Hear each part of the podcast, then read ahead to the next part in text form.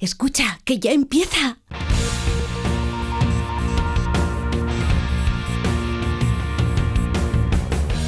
Ya empieza como el perro y el gato, patrocinado por Menforsan, los especialistas en cuidados, higiene y cosmética natural para las mascotas. Racional o irracional, ser persona o animal, usar traje o lucir tus plumas, soltar trinos cantando a la luna. Seas bicho, ser humano,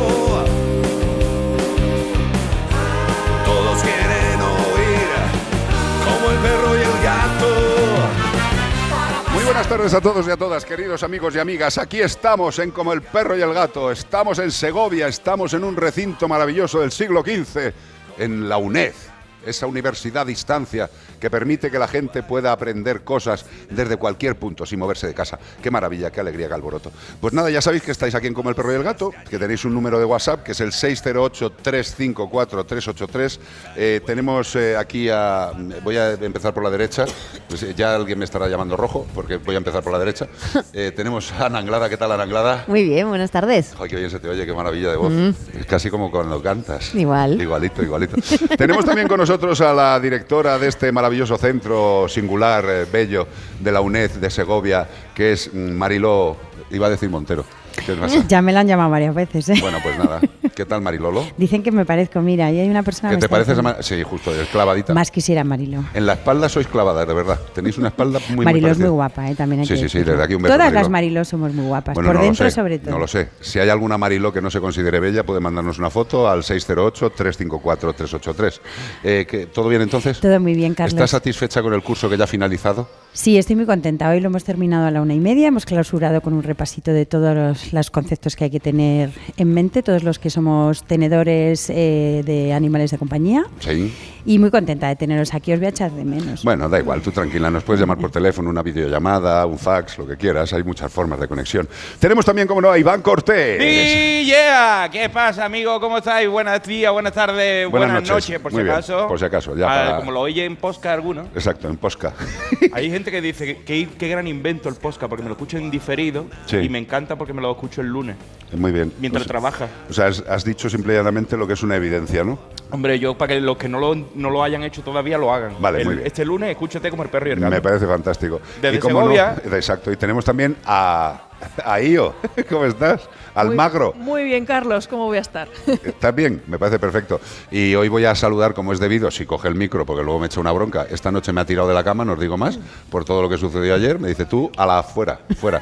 ¿Qué tal estás, Beatriz Ramos Jiménez, productora, jefa, la mano que mece la cuna? Y la bruja de Como el perro y el gato. ¿Cómo que la bruja? ¿Por qué la bruja? ¿Me estás dejando? No. Pero es cierto o no es cierto lo de ayer. Te ha mirado mal. Pero es cierto o no es cierto lo de ayer. Yo estoy con ella. Ah, vale, pues nada, ya sabéis. También el apoyo que podéis tener hacia mí os lo agradeceré. Saludamos a nuestros técnicos. Me va a pedir perdón porque no... yo soy Eduardo, pero siempre me olvidaré. José Eduardo. Buenas tardes. ¿Se llama Eduardo? ¿Qué más? José Eduardo Martínez. Se llama José Eduardo Buenas tardes, es que no lo hemos entendido, tío. Es que yo tengo muy mala memoria. Y a Nacho Arias. Nacho, hola. Si te puedes poner... Hombre, hoy se ha puesto micro. Se ha puesto el micro, tío. Qué maravilla, qué alegría, qué alboroto, tío. Tú ya sabes, no tienes más que pedir. Escucha, ¿tienes la escaleta ahí delante? Tengo la escaleta delante. Vale, pues haz tú el programa, me voy a casa. Adiós. También ha venido Manuel Pacheco, que es director de Onda Cero Segovia. ¡Manuel! ¿Qué tal? Hola, buenas tardes. Manuel, ¿tú estás satisfecho también? Bueno, perfecto. ¿Estás henchido de gozo? Encantadísimo de que estéis aquí en esta segunda jornada de domingo, así que nada, dispuesto a disfrutar esta tarde. Pues nada, hemos presentado a todo el mundo, también tenemos aquí a dos de nuestros oyentes más feroces. Pilar B.C. y José Antonio Llano. Pilar B.C. y José Antonio Llano, el hombre de la voz. Hola. ¿Qué canta? Buenas tardes. Buenas tardes. Cantan muy bien los dos. Podrían hacerse un Pimpinela, estupendo, tío. Además, un registro muy distinto, ¿verdad? Sí, cada uno. Está y hacéis una pareja estupenda. De Como el perro y el gato. De hecho, estamos todos enamorados de vosotros, os queremos llevar a casa, sí, y lo que vamos a hacer es iros llevando por fases. Una semana Ana Anglada, otra semana Mariló Montero. Vale, todos es semana a semana. Pues nada, con este buen rollo que tenemos aquí en Segovia, empezamos Como el perro y el gato. Onda Cero, Melodía FM. Dale caña, hermano. ¡Vámonos! Y este fin de semana, no otro fin de semana, estamos buscando a un mamífero de serpiente de la familia Colubridae. Su piel es de color gris, en gran variedad de tonos, como los rojizos. Y hoy ha estado José Antonio Llano haciendo unas imágenes que se lo podían dar a Félix Rodríguez de la Fuente si estuviera vivo, para hacer la fauna de Segovia. Qué bien la ha quedado, una culebra. Pero esta es la que estamos buscando. Es lo que tenemos que ver al final, si era la misma o no. Si es la misma... José Antonio ya nos ha movido la cabeza. La que le ha preguntado a Bea y... ¿Qué? Ah, esta... Vale, no deis más datos. Has conocido a una bastarda. No. Vale, felicidades. Nos alegra, muy pequeñita, muy bonita, pobrecita también. Es uno de los ofidios ibéricos más pequeñitos. Puede llegar hasta los 60 centímetros, que tampoco me parece poco, de longitud. Y eso sí, el peso, este animal es light totalmente. ¿Sabéis cuánto pesa? 50 gramos. O sea, no llega ni una loncha de chope, qué mala, tío. 50 gramos, tío, qué lástima. Bueno, pues nada. Tiene la cabeza ovalada, por eso no es la misma que hemos visto en el vídeo de José Antonio, exacto, porque la otra tenía la cara picuda. Y tiene una línea oscura desde los orificios nasales que le va del cuello, rodeando el ojo, una cosa así, como si se hubiera pintado las rayas. Qué bonito. Y también dispone de glándulas de veneno, no sé para qué, porque no las pueden inocular con los dientes, pues las llevan ahí. Debe ser que dice, me gusta, dame veneno, no, llevo veneno. Llevo veneno que quiero morir. Llevo veneno. Suficiente como el perro y el gato, @ ondacerolochicho.es. Sí, señor. También nos lo podéis decir por nota de voice al 608-354-383. ¿Y todo esto para qué? No lo sé. Para llevarte un maravilloso premio de parte de... Dios santo. Menforsan. Sí, señor. Menforsan, que tiene una línea de productos repelentes anti-insectos para todo tipo de animales de compañía. Perros y gatos. Repelente. Perros y gatos. Tienen champú, champú en seco, champú en espuma, champú en polvo, champú en champú, toallitas, pipeta o collar antiinsectos, de todo. Para los roedores, que también están en casa y también pueden coger bichejos, para los conejos y hurones también tienen champú en polvo, en spray, pipetas, toallitas. Para los aves, para los pajarotes, para los que viven en jaula, también tienen productos antiinsectos en spray para las aves. Y en caballos, champú y spray. Pues claro, darle con el spray al caballo igual tardas un rato, ¿sabes? Y mejor yo le pegaría un bañito. Productos 100% con ingredientes naturales que protegen contra pulgas, garrapatas, piojos, ácaros, mosquitos y flebotomos. No tiene riesgo de contacto directo contigo, no te produce nada malo, no tiene contraindicaciones ni efectos secundarios, no es tóxico, no daña al medio ambiente, tiene doble efecto antiparasitario y repelente. Y diréis, pero si no tiene nada malo, ¿cómo mata a los bichos? A ellos sí les hace malo, les hace que se piren. Productos anti-insectos de Menforsan.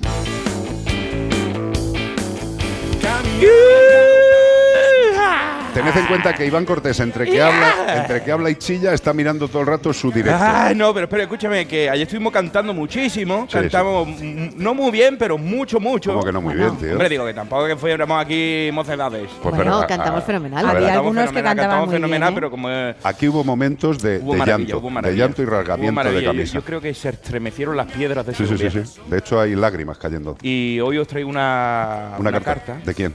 De un animalito que los he estado viendo toda esta mañana por la ventana. ¿Por la ventana? Mira, te lo voy a contar. Vale, cuenta. Hola, Iván. Me llamo Miquel y soy un vencejo de Palma de Mallorca. Este no era de aquí de Segovia, este igual de Palma, pero los vencejos los he visto por la ventana, tío, igualmente. Claro. Te escribo para contarte mis peripecias que te van a reconciliar con el ser humano. Los vencejos somos esos pájaros que la mayoría de la gente confunde con las golondrinas. No somos tan famosos porque Machado no les rimaba en su poema. Volverán los oscuros vencejos a anidar en tu entrecejo. Yo por dar idea... pues resulta que este lunes, comiendo mosquitos por la zona del edificio de la Audiencia de Palma, que es muy bonito, y tiene unos techos altísimos, como los de aquí de Segovia, de las casas señoriales, y en esos techos hay unas lámparas grandes, aquí hay tragaluces, sí, y tienen cristal, son unas lámparas grandes de cristal, y ya se sabe que donde hay lámparas hay mosquitos. Sí, hay para comer. Estaba yo en plan buffet del libre de bichito, como tú esta mañana en el desayuno, y cuando me quise dar cuenta estaba dentro de una lámpara. Dios, Aladino. ¿Te acordarás de la lámpara que vimos ayer, no, José Antonio? No me preguntes cómo hice, pero una vez dentro ya no podía salir. Me quedé encerrado dentro de la lámpara. Allí me pasé unas horas tratando de llamar la atención de los empleados de la audiencia, y esa gente que son serias y legales, se les ocurrió llamar a los bomberos. Entre funcionarios se entienden, ellos saben lo que dicen. Sí. El caso es que la lámpara estaba tan alta que ni la escalera de los bomberos llegaba. Se llevaron un rato hasta que improvisaron una extensión para alcanzarme. ¡Qué vergüenza! Pasé yo ahí la que he liado por un puñado de mosquitos. Yo diciendo, deja que vuelva al nido y se lo cuenta a mi parienta. Esta noche voy a dormir en las ramas. Pero como esta gente es seria y legal, antes de soltarme me han llevado al Consorci per la recuperación de la fauna de las Islas Baleares, Balears. COFIP, que se hará cargo de mí hasta que me den la condicional. A ver si pagan la fianza. ¿Quién iba a decir que se tomarían tantas molestias por un simple pájaro? La sociedad está cambiando, poco a poco, pero va cambiando. Se despide de vosotros Miquel, el vencejo de Palma de Mallorca. Muy bien. Que volverá a anidar en tu entrecejo. Me ha encantado lo de volverán los oscuros vencejos a anidar en tu entrecejo. Es una maravilla, de verdad, ¿eh? Hombre, que si Machado le hubiera venido bien, las golondrinas no serían tan famosas. No, está muy bien que en Palma, pues por un vencejo se movilicen los bomberos y todo el mundo, y en ciudades pues poco importantes, desconocidas de la mayoría de la población que nos escucha, como Madrid, pues se maten cotorras a tiros en los parques. Hay una diferencia, ¿sabes lo que te quiero decir? O sea, en un sitio los bomberos sacan un vencejo de una lámpara y en otros sitios descerrajan tiros a las cotorras. Pues bueno, es lo que tiene este variopinto país. Es variopinto, es variopinto. ¿Qué es lo bueno y qué es lo malo? Lo dejamos a vuestra decisión. Yo no voy a decir más. 608-354-383. Bueno, recordad que a Iván Cortés le podéis escuchar en Iván Cortés Radio durante toda la semana. Principalmente cuando le apetece a él, pero sí, podéis escucharle en Iván Cortés Radio cuando él quiera, eso sí, radio. Sí. Lo que también queremos que tengáis muy claro es que si no conocéis los alimentos de Josera, estáis perdiendo el tiempo. Lo digo sinceramente. O sea, yo cada día estoy más feliz de que nos acompañen en el programa porque es un alimento que yo... Mira, estamos aquí este fin de semana, los gatos se han quedado con su comedero, con el Joserita, pim pam pum, bocadillo atún. Los animalejos contentos. Exacto. Hoy tenemos otra entrevista que vamos a intentar echar una mano. Gracias, Josera, por mandarnos alimento para las entidades de protección de aquí de Segovia. Y es un alimento super premium. Y eso quiere decir muchas cosas. Super premium principalmente quiere decir que los ingredientes son de la misma calidad que los alimentos, que los ingredientes que se utilizan en la alimentación humana. Yo creo que con eso la tranquilidad ya es máxima.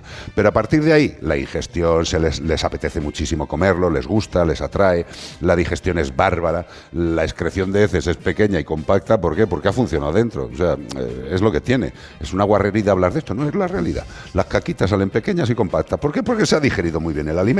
Y ya está. ¿Qué os puedo decir? Pues que Josera es uno de los alimentos de referencia para los más exigentes around the world, en todo el mundo. ¿Que tú quieres lo mejor para tu mejor amigo? Mira, Josera. Ya está. Josera. ¡Pum! Noticias. Actualidad. Llega la información. Sí, señor. El Seprona interviene en una vivienda de La Rioja, 14 perros en situación de abandono. Es que parece que repetimos todos los días lo mismo, uno, 15, 12. Es muy bonito, ahora toca en La Rioja. Diferentes lugares, diferentes impresentables. Pero la misma historia de siempre. El Servicio de Protección de la Naturaleza Seprona de la Guardia Civil, en el marco de las funciones que tiene asignadas y fruto de la colaboración ciudadana, que eso está muy importante, bajarse la aplicación AlertCops, por ejemplo, ha intervenido en una vivienda de La Rioja con 14 perros de diferentes razas, edades y tamaños, tenían de todo, que se encontraban en situación de abandono y en pésimas condiciones higiénico-sanitarias, carecían de microchip y no tenían inoculada la vacuna de la rabia obligatoria en la comunidad autónoma en la que estaban. Estaban al orden, sí. Bueno, pues los hechos fueron puestos en conocimiento de la Consejería de Agricultura, Ganadería, Territorio y Población del Gobierno de La Rioja, y menos mal que no llamaron al FBI porque les faltó eso, que confirmó la incautación de todos los animales para salvar su integridad, hicieron bien, y la salud, por lo que fueron trasladados a dependencias de la Asociación Protectora de Animales de La Rioja para su cuidado y tratamiento veterinario. Contra el propietario ahora de los animales se ha tramitado la correspondiente denuncia. Bueno, pues ya sabéis, como siempre decimos, este señor le caerá una ridiculez y se irá a casa a tener otros tantos animales y a seguir maltratándolos, porque la legislación española es lo que tiene y la nueva no llega para nada, pues con lo cual los animales pueden estar muy tranquilos por el otro lado.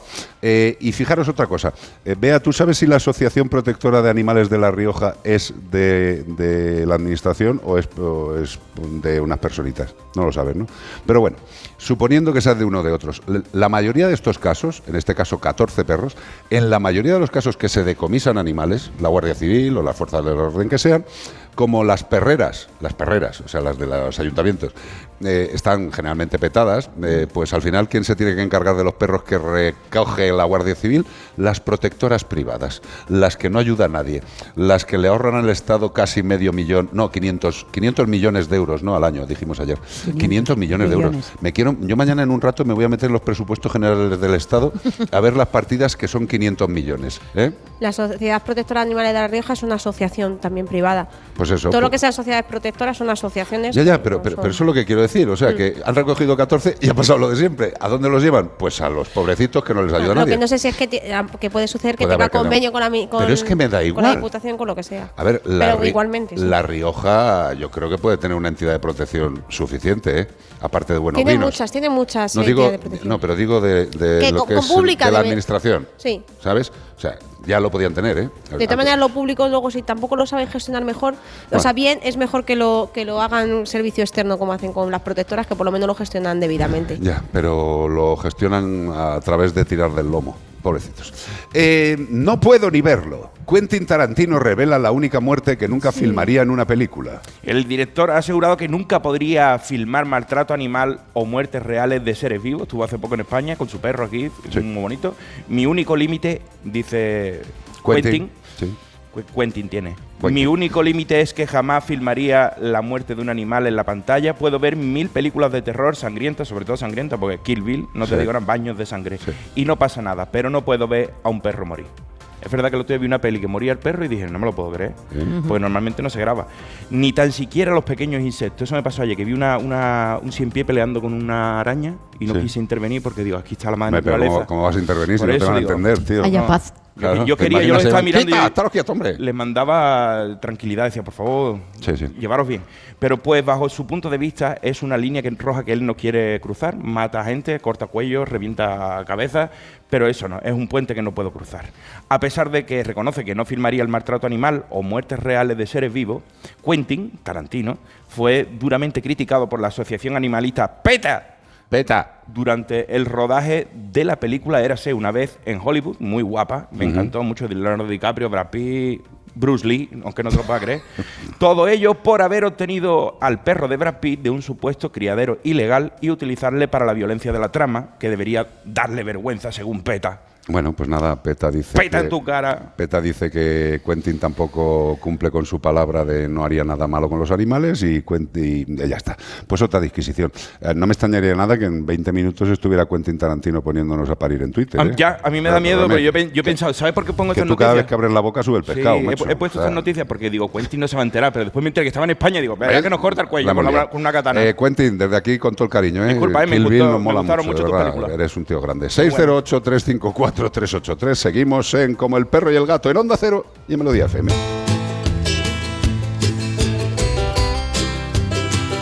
Bueno, desde ayer nos acompañan unos nuevos amigos que son Amazdog, con Z en medio, Amazdog, que es la app líder del mundo animal, una aplicación que es súper completa para los amantes de los animales.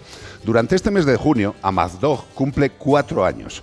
Desde 2019 han donado al loro más de 1 millón de euros en alimentos seco a entidades de protección animal y han conseguido que más de 5.000 animales, 5.000, hayan encontrado un hogar. Amazdog es un proyecto solidario que cuenta con el apoyo de un gran número de personajes relevantes y también puedes encontrar información muy interesante de Amazdog, como la sección de playas para perros para preparar tus vacaciones junto a tu querido amigo. Si quieres adoptar, descarga en Play Store o en App Store a Amazdog.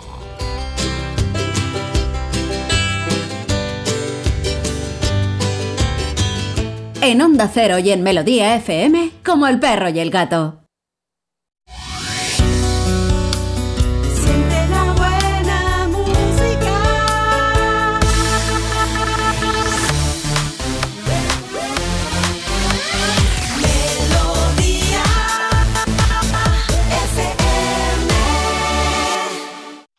Melodía FM. Melodía. Soledad entre los dos.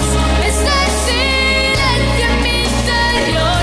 Esta inquietud de ver pasar así la vida sin tu amor. La soledad. Siente la buena música. No es un paso, no es un mal paso. Esto es una escuela de calor. So far away from me. So far, I just can't see. So far away.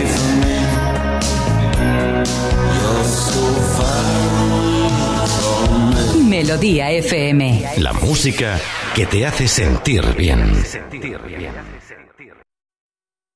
608-354-383. WhatsApp. Bueno, pues os tengo yo una consultita desde aquí que nos, envía Ana María, y dice que le gustaría saber si la insuficiencia renal crónica tiene tratamiento y cuánto puede vivir un Yorkshire de hembra de 14 años recién cumplidos una vez diagnosticada esta enfermedad. Madre mía, vamos a ver, es que la pregunta que nos hace Ana sería más de bola de cristal que de cuestión técnica. En la bola sanitaria. De cristal.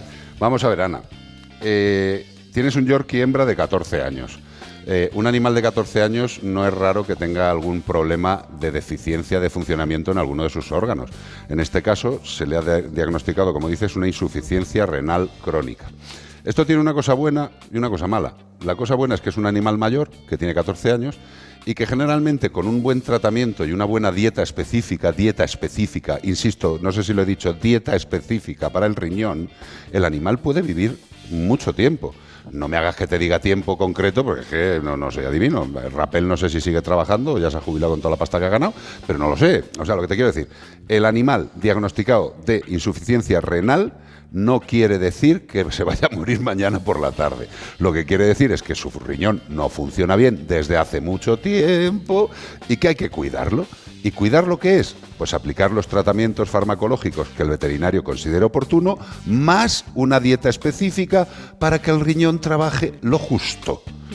Tú de insuficiencia renal crónica en gatos algo sabes, ¿no? Voy sobrada, sí.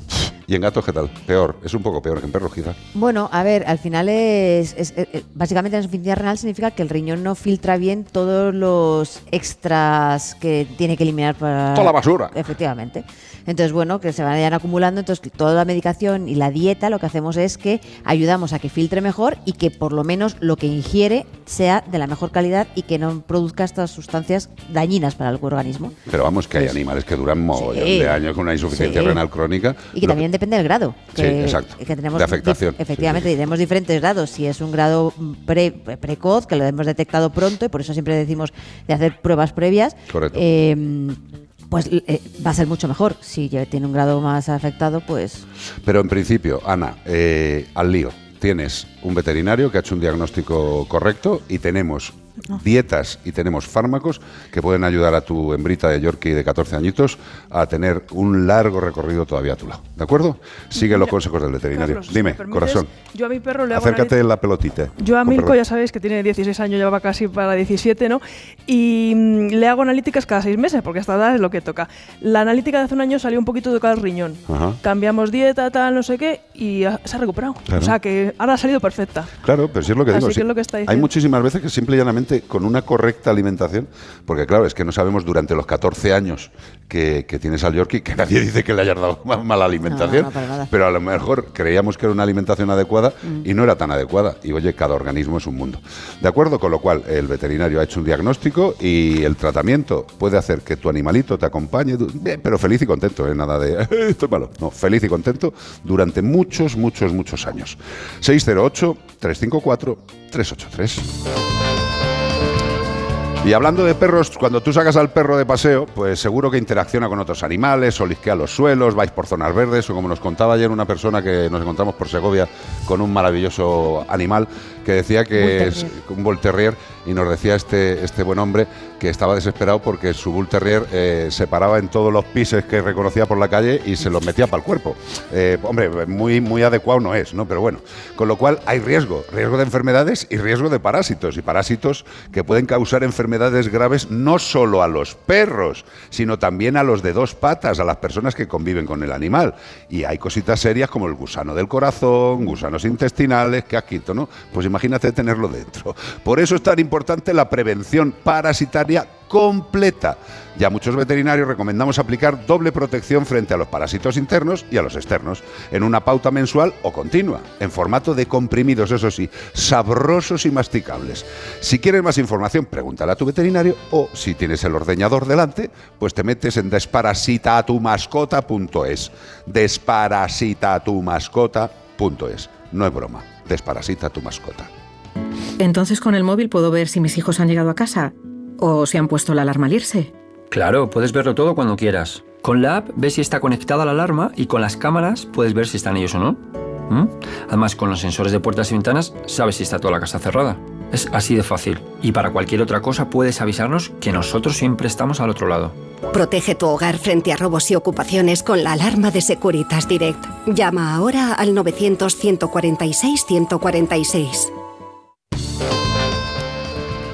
Mira, una de las últimas cosas que hemos estado diciendo en el curso a todos los asistentes es que todos los veterinarios recomendamos un seguro. Y además en la charla nos decían, ¿qué seguro nos recomendáis? Y en la charla se lo hemos dicho, Santévet. ¿Por qué? Por muchas razones. La primera, porque son especialistas en asegurar animales. No aseguran coches, no aseguran casas, aseguran perros y gatos. Eso es fundamental. Segundo, que te reembolsan todos los gastos durante toda la vida.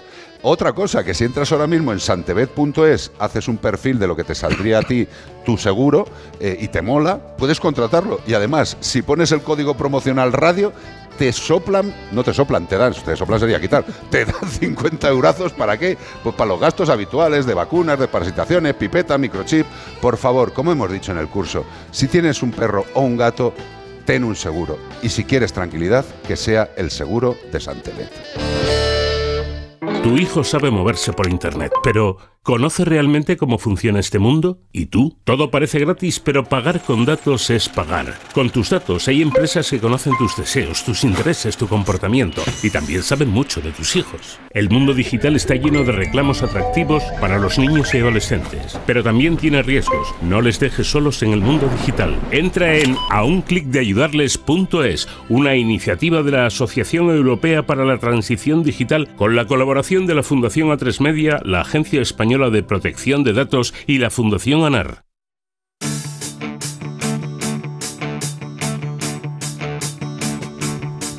Si trepa por las cortinas, si se mea en las almohadas, si atraviesa los tobillos de fica. Ayer fue una noche curiosa cuando paramos el curso y acabamos el programa, porque estuvimos cenando tranquilamente y luego estuvimos cantando un poquito. Y la verdad es que Mariló Reina, ya no te voy a decir Montero, Mariló Reina, dice, ¿por qué no montamos un coro? Y digo, sí, claro, como todos tenemos tiempo, pues vamos a montar un coro y ya está, venga. Es que cantamos casi todos muy bien. No, la verdad es que sí. Bueno, Iván ayer incluso provocó, fue brutal. Provocó un efecto de masas. Incluso alguna yo os dije, para, porque os veía que le tirabais el sujetador. Digo, de verdad, por favor, no lleguemos a ese punto, tío, de verdad, tranquilidad. Nuestra querida Anglada nos va a dar una pincelada muy pequeña, un comentario de lo que nos vas a contar luego en Melodía FM. Pues voy a contar el por qué no debemos de utilizar los sprays de agua para regañar y castigar a nuestro gato. ¿Lo habéis oído bien? ¿Eh? ¿A que algunos en casa se os ha quedado la cara... Ajá. Que yo lo hago, ajá. Yo lo hago. Pues no, nos lo va a explicar Ana Anglada. Por eso es nuestra veterinaria licenciada. Oye, que con esto y una canción que nos va a poner ahora nuestro querido Nacho Arias, que esta canción yo creo que nos gusta a todos, ¿eh? I don't want a lover, I just need a friend. No sé, cada uno tiene sus gustos, tío. Si tú quieres si no quieres un amante, a mí me parece bien.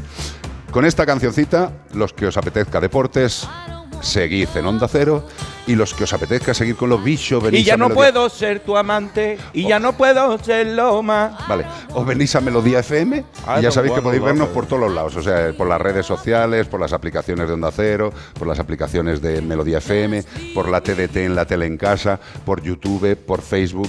Vamos, que si no queréis seguir con Como el Perro y el Gato, es que no os apetece o tenéis otra cosa que hacer, lo cual personalmente me parece fantástico. Es domingo, cada uno que elija. Si queréis estar con nosotros, Melodía FM. I don't want a lover. Texas. It's true, I still want you. But the harder I try, the more I seem to lose. I don't want a lover. I just need a friend. I've a time to recover. Now that I know it was love, it shows a different story.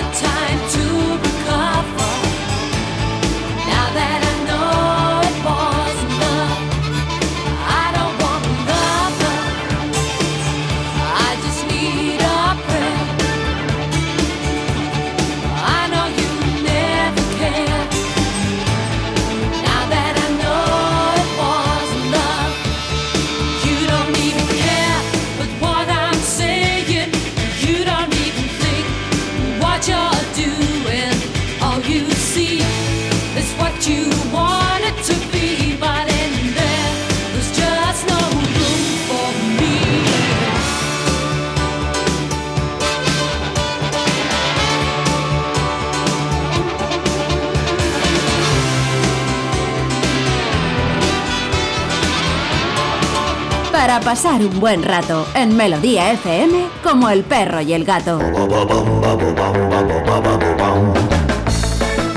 Pues aquí seguimos en Melodía FM y en todas las vías internauticas y variopintas por las que nos podéis seguir. Y vamos con un bloque de pistas maravilloso. Este fin de semana buscamos a un mamífero de serpiente de la familia Colubridae, pero es muy curioso este animal. Podemos encontrarlo en el norte de Galicia, región cantábrica, el sistema ibérico y central, y también en los Pirineos o en el País Vasco. Estamos hablando de un animal ovovivíparo, con una gestación de 3 meses. Las crías nacen envueltas en una membrana que rompen al poco tiempo de nacer, ¿vale? Ovovivíparas. O sea, es como vivir en un huevo y sufrir un parto. Y dices, joder, decídete por algo. Tú imagínate que tu madre te echara con el útero entero, ¿no? Tío, los chiquillos ahí pasando 2 traumas, tío. Una vez, tío. Traumático. Si le sueltas, suéltalo de una vez. Déjalo ya salir. Es principalmente diurna e hiberna desde octubre hasta marzo, dependiendo de las condiciones climatológicas. Sí, señor. Tenemos la suerte de que es un animal tranquilo, de movimientos lentos, de mordedura inocua, vamos, que no te hace nada más que lo que es el daño del mordisco, por lo que no supone ningún riesgo si nos encontramos con una de ellas. Bueno, lo malo es conocerla. A mí me sale una serpiente de estar delante y no sé si es esta o es otra. Y hablando de animales que les gustan las condiciones climáticas, climatológicas y todo eso, hablando de la golondrina, he dicho que era Machado el que había escrito. Bueno, pero era Bécquer, ¿vale? Era Gustavo Adolfo. Gustavo Adolfo, no le sabes, era el Gustavo. Un inciso de cultura general. ¿Tú sabes que uno de los recordman de España de salto de altura se llamaba Gustavo Adolfo Bécquer, tío? Bueno, pues, y yo he competido contra ese tío saltando altura. Se le daba bien las dos cosas. Me ganó, tío. Era un buen poeta y buen saltador. Me cago en la... Bueno, pues, como el perro y el gato, @ Gustavo Adolfo Bécquer.es, es donde nos tenéis que escribir si queréis llevar un maravilloso premio. Alguien lo va a hacer. No lo hagáis. @ ondacero.es, @ lo que pueda. Exacto, y nos podéis mandar el WhatsApp al 608-354-383. ¿Y todo eso? ¿Para qué? Para llevarte un maravilloso premio de parte de...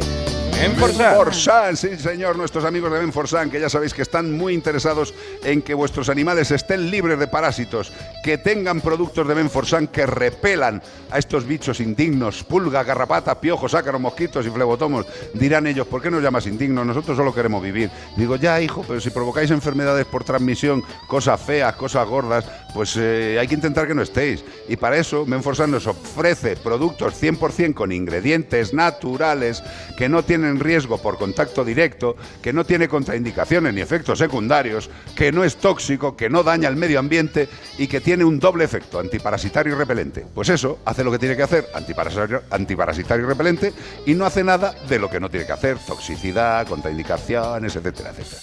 ¿Quieres tener protegido a tu perro y tu gato, a tu roedor, a tu ave o incluso a tu équido caballo? Pues productos naturales 100% contra los bichos de Menforsan. ¡Pum! Y hablando de Menforsan, hablando de antiparasitario, hablando de este tema, los veterinarios, ¿qué dicen?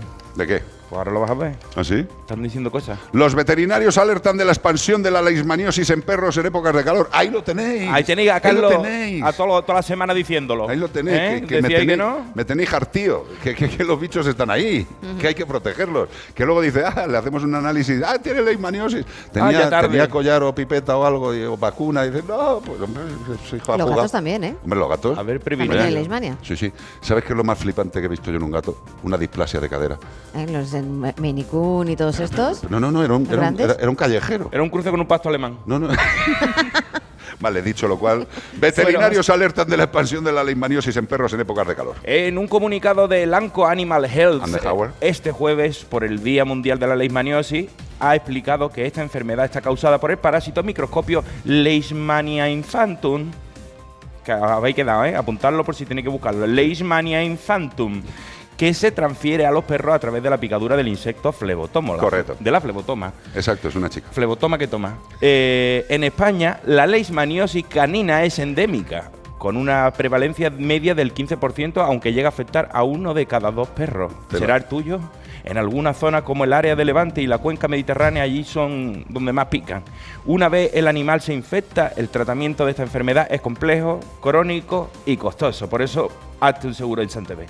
Por lo que es necesario prevenir la infección para evitar la picadura. Para eso usa Menforsan, para que no le caigan los bichitos encima. No, si al final os damos de todo para solucionar las cosas. Y después que hay, después de decir, se me ha puesto el perro malo, pues... No, pero vamos a ver, el tema de la leishmaniosis, afortunadamente, y como hemos dicho siempre y repetiremos miles de veces, los veterinarios, las empresas del sector, tanto farmacéutico como alimentario, hemos conseguido que cada vez se solucionen de forma más fácil los problemas.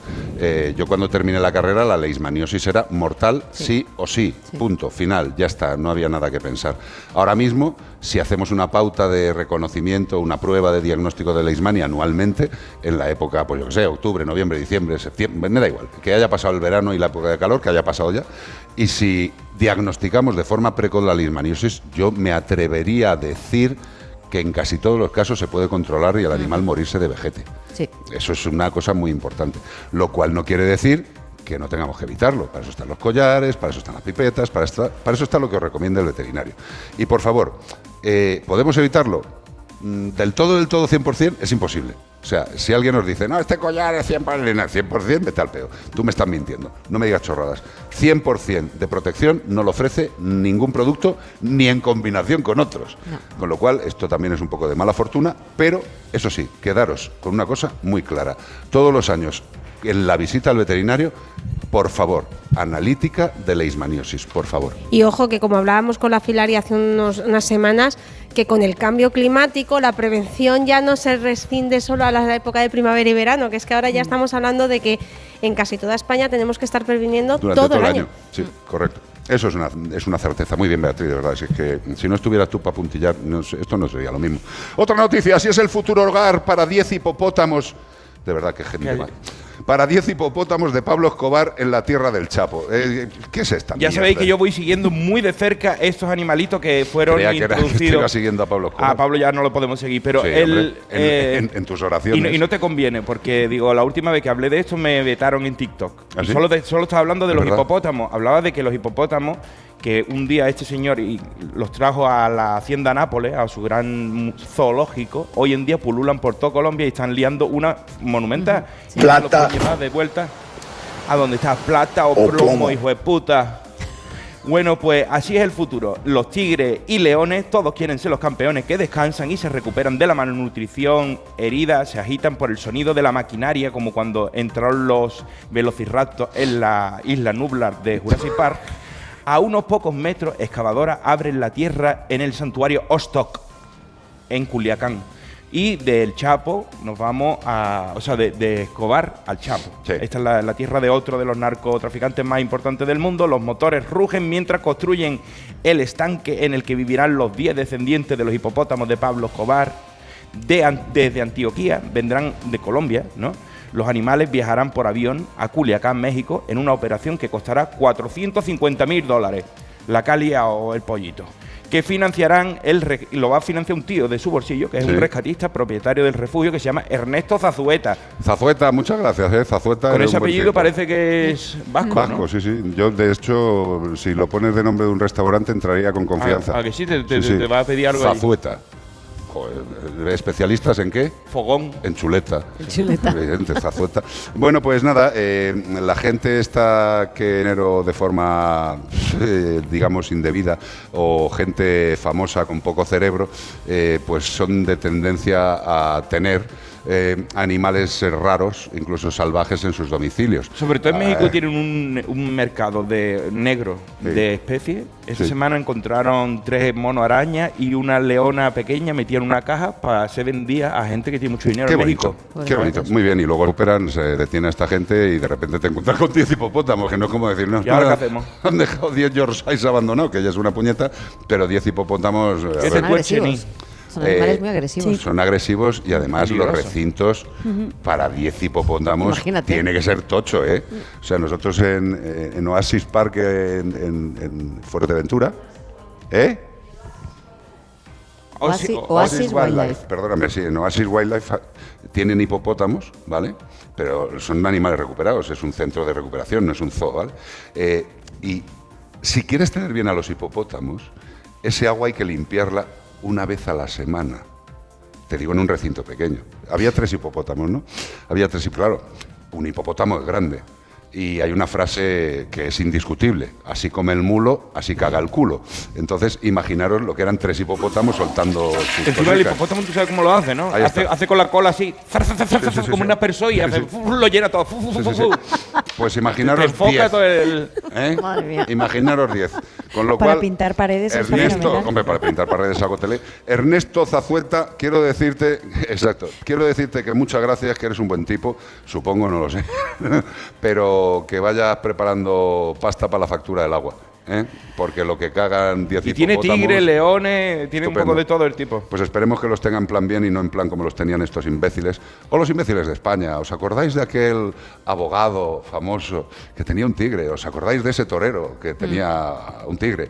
Parece que todos los que son raros se compran un tigre. De hecho, por Toledo hay una granja de un chico que está en TikTok mostrando que tiene bastante grandes felinos, y él nos quiere decir, como todos los sitios santuarios, dónde está ubicado concretamente, claro, pero dijo, estoy por Toledo.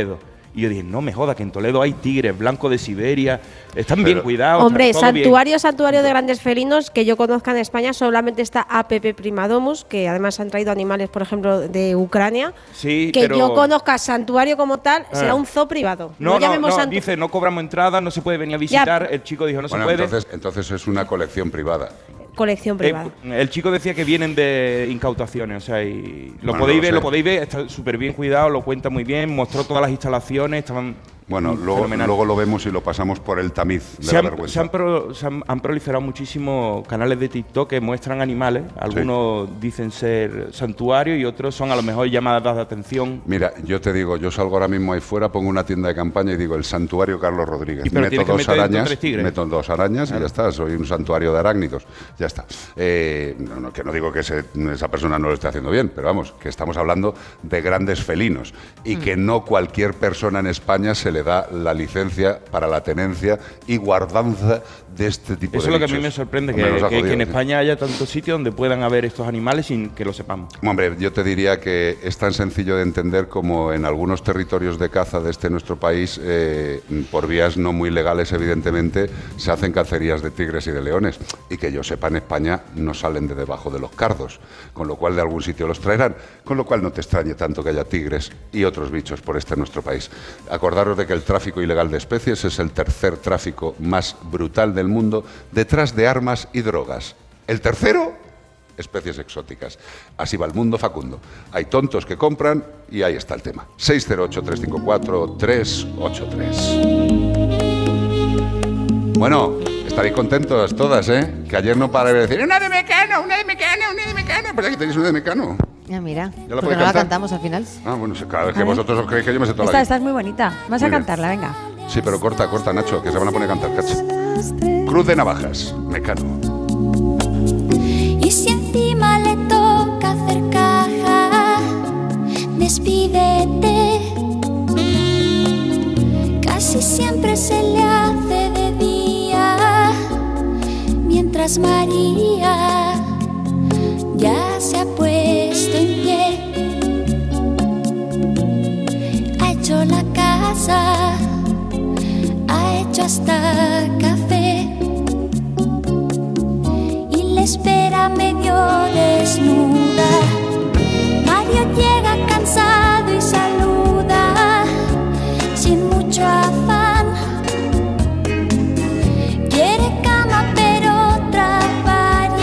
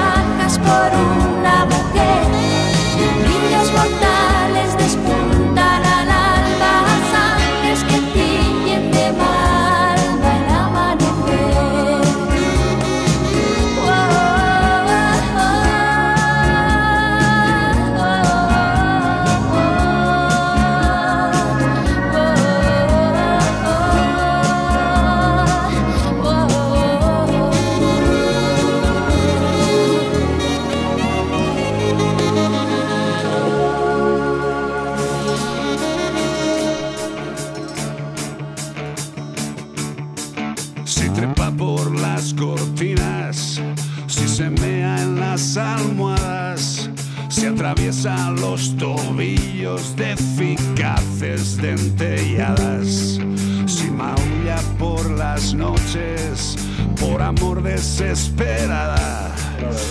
Bueno, pues con esta bonita melodía, tengo una consultita para Ana Anglada. Ana Anglada, estás por ahí, ¿no? Venga, Anglada. Hola, Anglada. Está. Ah, vale.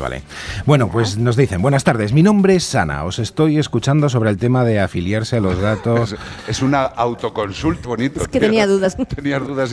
Y de afiliarse no, de afilarse, perdón, joder, es que no veo. Ah, sí. Tengo que poner la letra del teléfono más grande. Bueno, afilarse... Es que hay tanta política ahora mismo que te sale afiliarse más que afilarse. No, también te digo. Es normal. Afilarse, entiendo que las uñas, los gatos en el sillón. He tenido 15 años una gata, en ningún momento se ha afilado en ningún sitio que no fuera su rascador. Cuando era un cachorro estaba muy pendiente de ella y cuando la veía acercarse al sillón, a una silla, etcétera, pues le echaba agua con un dosificador. Ella no lo tenía que ver para que no la asociara a un juego. Mano de santo, dice.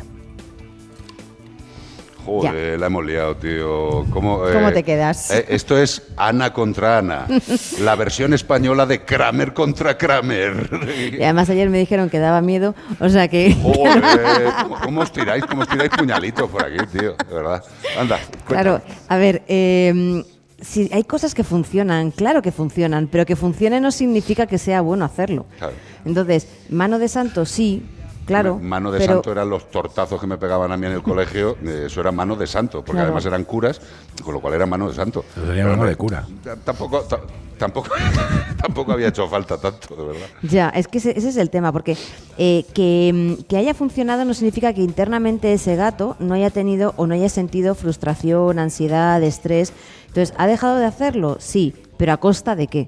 Entonces, al final, el usar todos estos sprays con agua, lo único que podemos hacer es, primero, que creemos un problema de comportamiento posterior. Y el problema es que, además, muchas veces estos problemas de comportamiento posteriores no los muestran en ese momento, sino que a la larga, de repente, este gato tenía un estrés o imagínate, una cistitis por estrés o cualquier cosa. ¿Y por qué ha sido? ¿De repente ha sido por esto? No, puede ser que esto haya sido la pequeña gota que ha desencadenado todo este problema. Entonces, vamos a hacer caso a que... A ver, es verdad que antiguamente estas cosas no se conocían y que poco a poco hemos ido evolucionando sí. Y se han ido estudiando diferentes comportamientos, pero ahora que ya lo sabemos, vamos a hacer las cosas mejor.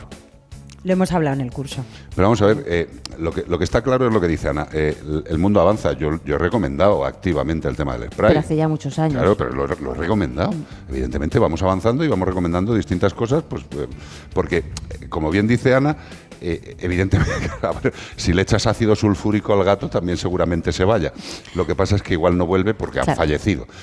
Diríamos, ¿ha funcionado el sistema? Sí. ¿Es bueno? No. Claro. Ya está, hombre, dices, ah, pero es que solo le echo agua. Digo, pues no le eches nada. Claro. ¿Cuál es la mejor forma, entonces? ¿Qué le decimos? Pues mira, primero, antes de nada, ponerle rascadores por todas partes. ¿Vale? Claro. Por todas partes. Y enseñarle a rascar en esas zonas. Jugar un poquito con él. Efectivamente, rascar. Que se dé cuenta que se engancha la uña. Eso es. Mira. Claro, y además es que lo que es el rascado, lo hablábamos en el curso de aquí de la UNED, no solamente es el hecho del marcaje visual del rascado, sino que ellos liberan unas sustancias, que son las feromonas, que se quedan en el rascador, que a ellos les huelen, a nosotros no nos huelen absolutamente nada, pero a ellos les huelen y marcan. Y que si hay más gatos, ya les va enseñando y les va marcando el camino. Y también se puede hacer lo que estamos haciendo nosotros para intentar evitar que nuestros 5 depredadores de muebles se carguen la nueva tapicería del sofá. No, es una nueva tapicería que no les debe gustar, no sé. Oye, curiosamente, ¿fuisteis verdad tú ayer, Pilar, que me comentó que ya adoptó un gato que venía desungulado? Es decir, que lo que es una burrada, que es quitarle las uñas. Eso es una amputación. Claro, pero bueno, ya lo adoptó así. Y decía que, ¿verdad?, que hacía el rascado. Efectivamente. Sí, bueno, ellos, que eran dos, sí que hacían igualmente el rascado, lo hacían. Claro. O sea, que es les que tuve que poner, vamos, rascadores. Un rascador de algodón. Sí. Es que, bueno, era suavecito, claro. Sí, la verdad. Hombre, si no tenía uñas, el pobre animal. No tenía uñas y entonces le compré uno como de felpita. Ay, qué monada, por favor. Sí. Para que rascaran. Y luego ya por la noche lo cogías tú de almohada el rascador. amor. Qué gusto, qué monos eran. Cogía al gato de Almagro. Es que al final ellos no pierden el instinto de hacerlo, a pesar de que efectivamente es una amputación, y a día de hoy también sabemos que es una salvajada. Es una amputación, más que una amputación. Sí. Porque es que yo siempre a la gente que me lo comenta, hace muchos años ya también que no me lo dicen, pero les muestro en mi propia mano, si yo me cortara la primera falange, que es donde básicamente está la uña, cortas por ahí. Sí, sí, sí, es que la gente se cree que desungular es quitar la uña de alguna forma mágica. No, es cortar la primera falange, que es la que contiene a la uña su crecimiento y su vida. Sí. Esto es una aberración y como tal pues lo comentamos y ya está. Están los rascadores maravillosos y si usted está muy preocupado porque el gato pueda arañar su mobiliario, de verdad, aunque no nos patrocina, yo le recomiendo un gato de escayola o un gato de alguna empresa así de estas de orfebrería o yo qué sé. De trapo. De trapo. Sí. O también poner... que cubre... El manequén, ajare more. O poner cubre sofás, que vienen como si fueran de sisal de... Ya, pero ¿sabes qué pasa? Los que somos raros y los que tenemos tocs, o sea, poner una cubierta, un sofá, es como... No sé, es como ponerle una pantalla al campo. No, te lo digo en serio. Hay mucha gente que no le gusta poner cosas y dice, pues mira, si tengo gatos, y nosotros, yo se lo dije a Beatriz, lo comenté ayer, le han pegado una rascadita al nuevo tapizado. Y digo, ¿qué le voy a hacer? Pues si hay 5 gatos. Hay 5 gatos. ¿Cuántas uñas tienen entre todos? 18 uñas cada uno, ¿no? 18 más, 5, 6, 7, 8, 9, 90 uñas y solo hay un picotazo. Pero, hombre, por favor, es poquito. Sí, pero lo que tenéis que hacer es poner algo en medio para que ese primer picotazo no vaya a más, porque claro, es lo que estábamos hablando. 1, es visual y 2, sí, me está haciendo gestos Carlos, para los que no estáis viendo por Facebook, de flus, pero no de agua, ¿eh? No, de feromonas. Sí, pero las feromonas, que me imagino, no van a tapar el marcado del otro. Entonces tienes que intentar que, primero, esa parte visual no se vea y, segundo, que si ha habido algún tipo de feromona ahí, limpiar. Yo esto me da muchas veces miedo decirlo porque igual me cargo el sofá por lo que dices y me matas a mí. Pero limpiarlo con un detergente enzimático, el Vanish Oxidation desde toda la vida, pues escucha, limpias ahí para quitar el olor de la feromona. Tirando para la casa de los que nos cuidan, Menforsan tiene unos limpiadores enzimáticos específicamente para quitar el olor, lo que tenemos en casa. Se lo echaremos ahora a la vuelta, porque es que estábamos saliendo por la puerta al ver el picotazo. Ya. Dices, ¿qué hago ahora? Dice, bueno, pues poner algo en medio. Un pino. ¿Y si hombre, llegas, no? ¿Y está el sofá destrozado? Pues no pasa nada.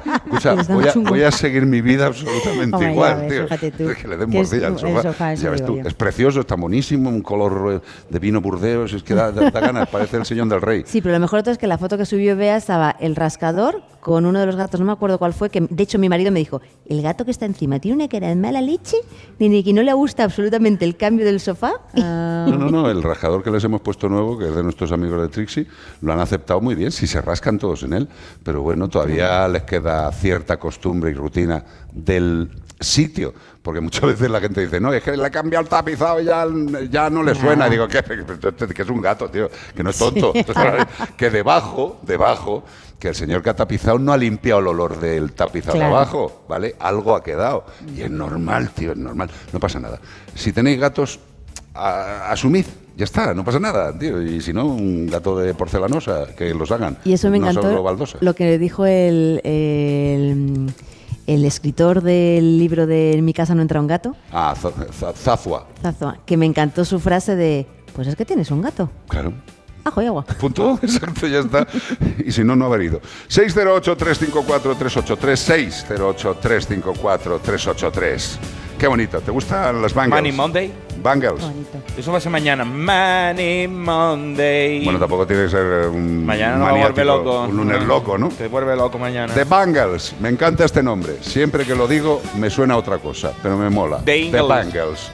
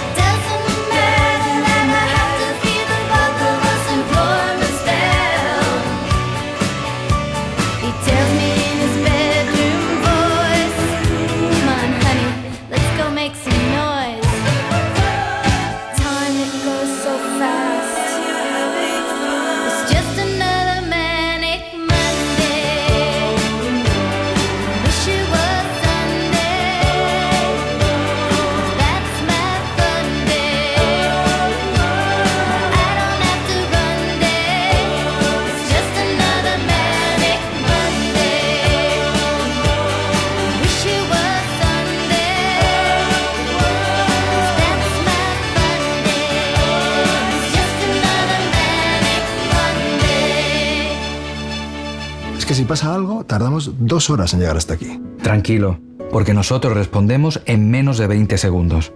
¿Ves? Con las cámaras y sensores ya está todo protegido. Así, si alguien intenta entrar a robar o a ocupar tu casa, nos enteramos antes y facilitamos las imágenes a la policía para que puedan actuar cuanto antes.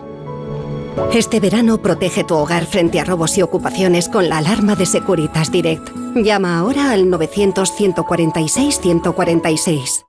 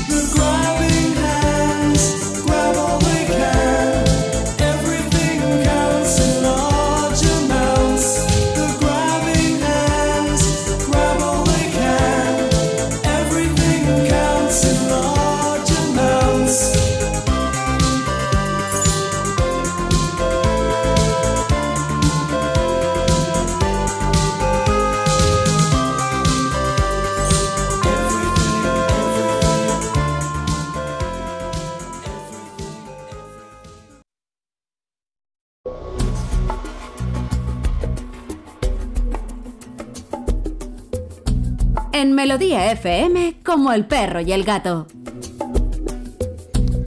Pues seguimos en Melodía FM desde este maravilloso lugar del siglo XV, del regidor Rodrigo de Contreras y Constanza de Cáceres. Qué bonito su esposa.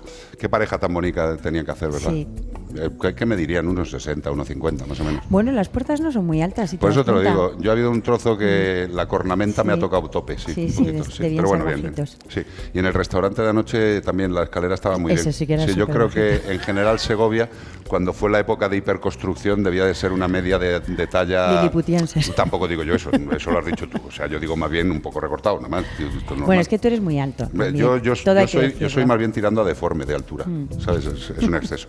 Bueno, como sabéis, nos gusta hablar con buena gente, con buenas personicas, y hay una asociación aquí en Segovia, Asociación de Gestores de Colonias Felinas. Ya sabéis, son personas que cuidan a los animales para que acaben con la biodiversidad, son personas que les gusta pues el sufrimiento de la naturaleza y por ello mantienen a los gatos en las colonias, simple y llanamente para que hagan el mal. Entonces quiero presentaros a 3 personas. Yasmín Yuste, how are you? Hola, ¿qué tal? Ay, qué voz tan bonita. qué gusto. ¿Estás bien? Sí. ¿Te sientes feliz? Sí. Es que te veo agarrando los cascos y digo... Porque se me caen. Pero échatelo un poco más para adelante, alma de Dios. Más, incluso. Vale. ¿Has visto? A que ahora está mucho más cómoda. Sí. Tienes las manos para hacer cosas. Gracias. Si tienes algún tipo de picor nasal. ¿De? De picor nasal. Pues estabas ahí agarrada y digo... Tú no le hagas caso, que es un vacilón. Que no te intimide. Sí, yo les admiro a toda esta gente. Raquel de Lucas, how are you? Hola. Qué bien, ¿eh? Bien. ¿Todo bien? Genial. Me alegro. Y tenemos también a Jesús Sanz, que de esto ya tiene un poco más de control, porque este hombre ha hecho radio también. Un poquito. Le tiene gusto al vicio. He hecho mis pinitos aquí en la casa, a nivel local. Sí, señor. Pero bueno. Experto en cines. Bueno, más que experto, bueno, enterado, más que entendido, ¿no? Enterado. Pues mira, Iván Cortés, que está por ahí, que ahora se ha movido para dejaros el sitio, tenéis una tarde buena entre los dos, ¿eh? Sí, ¿no? Eso sí, yo te digo, si te pasan más de 5 minutos y ves que... Sí, ¿no? Te piras, sí. Mejor, ¿no? Sí, sí. Vale. Porque si no, te va a dejar vivir. Bueno, Asociación de Gestores de Colonias Felinas de Segovia. ¿Esto cuando nace, cuánto tiempo? ¿Es un rato? ¿Lleva tiempo? La asociación como tal, creo que nació la semana pasada, oficialmente. Yo que estaba, la labor, que estaba a punto de hacer cumpleaños feliz. Cumple semana, casi, ¿no? Feliz. Casi, casi. Bueno, hombre, los romanos el natalicio lo tenían a los 8 días, o sea que prácticamente... Hombre, no, estoy totalmente de acuerdo. Y bueno, lo que es la labor, pues ya lleva años en Segovia. El programa CER lleva alrededor de una década. Desde el 2007. Pues 2007. Algo más, unos 15 años entonces. Empezó muy despacito, muy poquito, pero sí. Pero, y de los que estáis aquí presentes, ¿sois gente fundadora que lleváis ahí escarnaos toda la vida desde el inicio?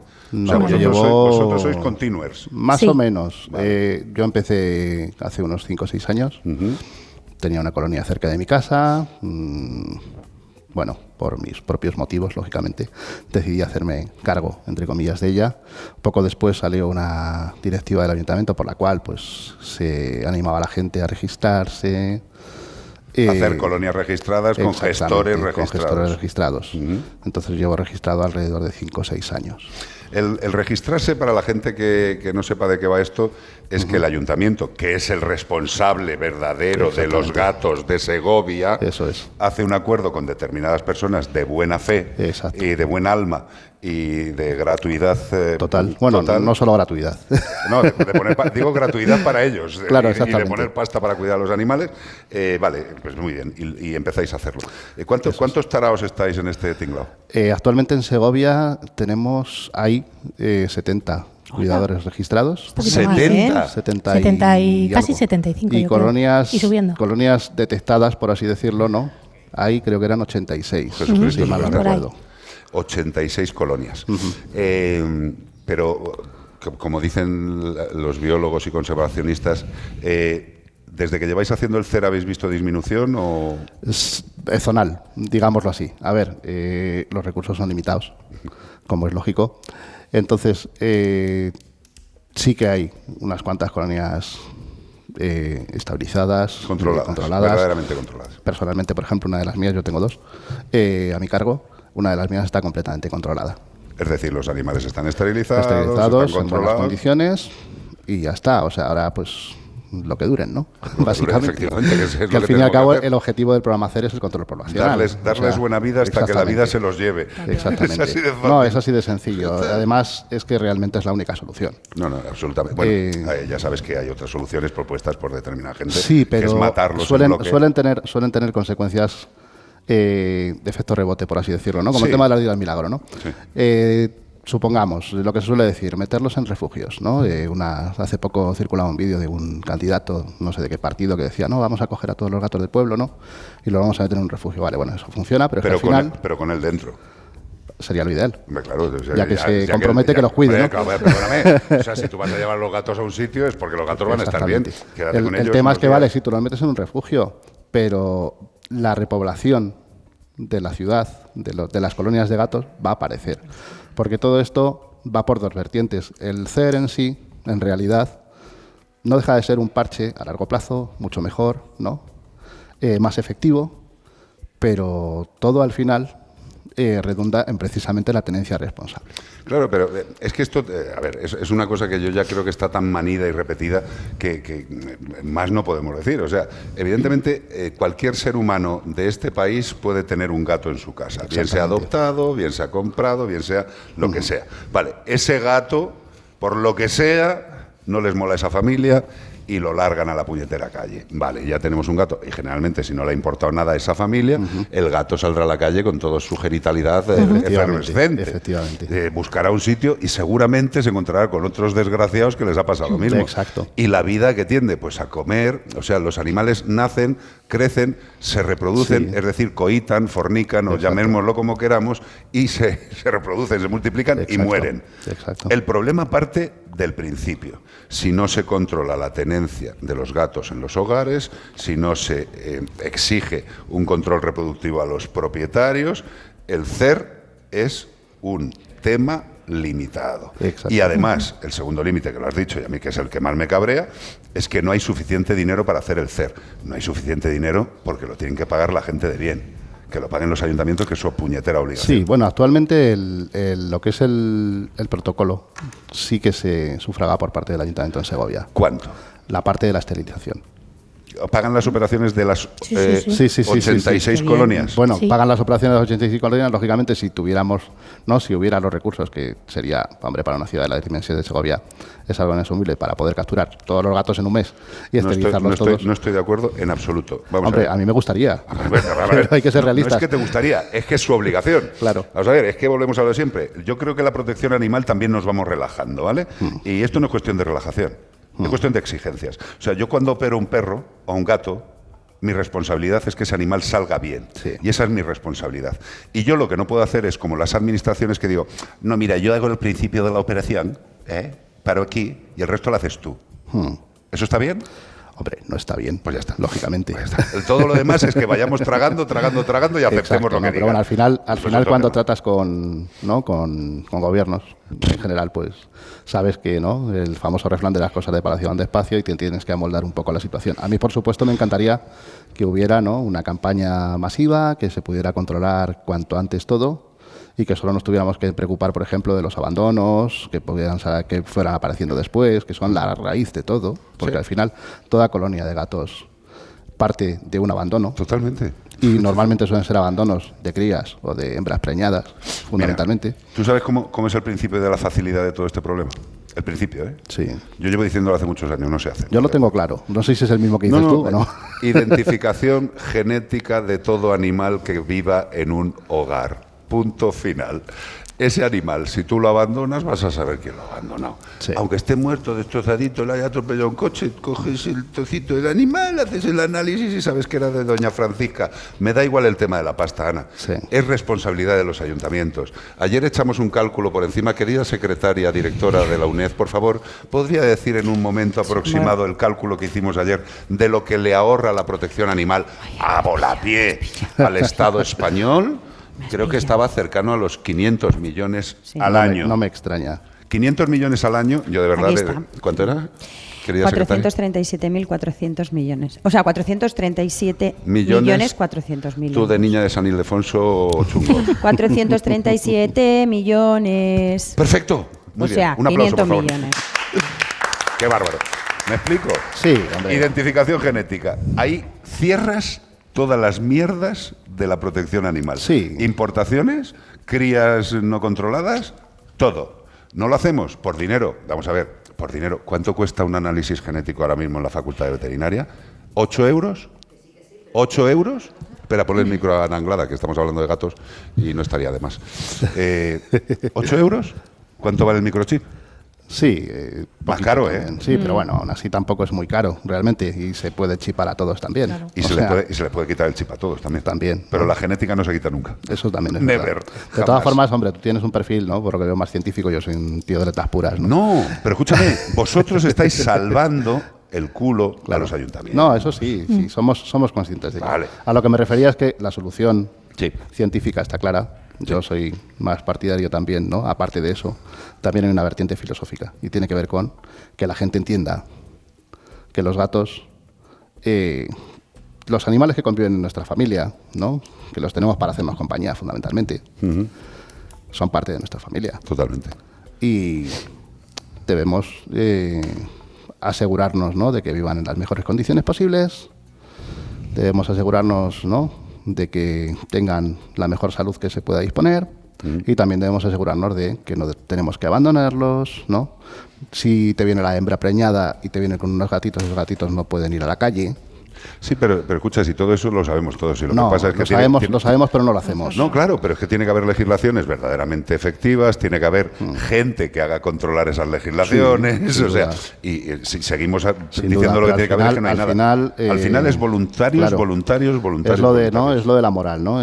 Las diferentes vertientes. Hay gente que hace las cosas porque tiene miedo al castigo, ¿no? Claro. Y hay gente que hace las cosas porque entiende que es lo correcto. Correcto. Lo ideal es que la gente haga las cosas porque entienda que es lo correcto. Sí, pero para eso no nos da tiempo con todos los datos que tenemos. ¿Qué ibas a decir, Anglada? O simplemente... No me acuerdo. Era el tema de la identificación. Ah, sí, que no, de la identificación no. Que si no pagan estas cosas van a pagar el control genético. Pero es que a mí me da igual, si es que volvemos a lo mismo. Sí, pero es que el problema va más allá, porque claro, a ver, el que haya muchos, el que haya sobrepoblación de gatos en el entorno urbano, bueno, pues a veces no supone más que una molestia.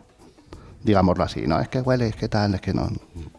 Si esto, como pasa, se extiende al entorno rural, nos encontramos con otros problemas asociados, ¿no? Problemas de índole ecológica, ¿no? Que, a ver, ahora no son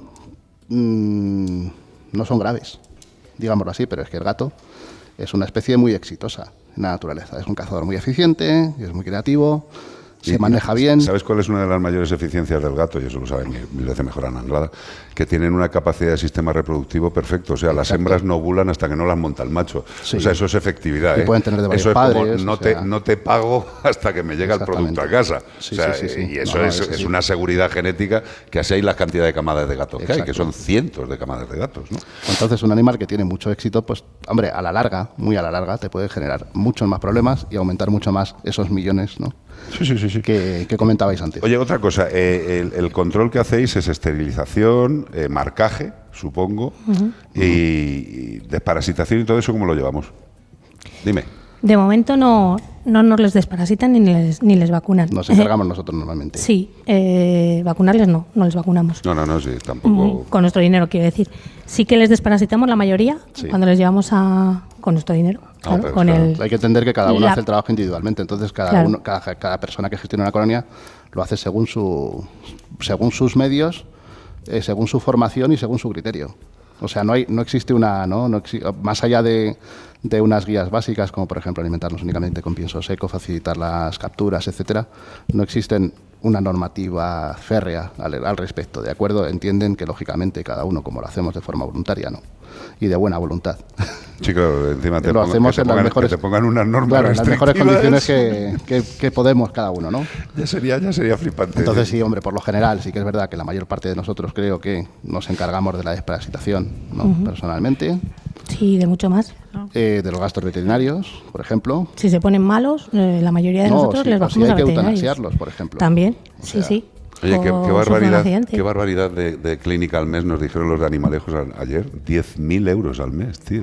Vamos, vosotros entre las 86 colonias, tío, tenéis que... Lo que pasa es que, claro, como va individual, no hacemos un... Porque, claro, realmente es eso. O sea, tú tienes dos colonias, te encargas de las dos colonias, de la alimentación, de llevarlos a esterilizar... Y de los cuidados en general. Y lo pagas tú. Y lo pago yo. Muy bien.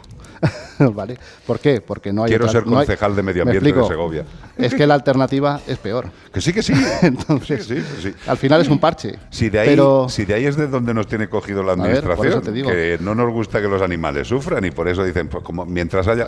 Me incluyo yo, que parece que os estoy dando la bronca. Yo soy el más tonto, Dice, como hay tontos que nos arreglan el problema, pues que lo arreglen.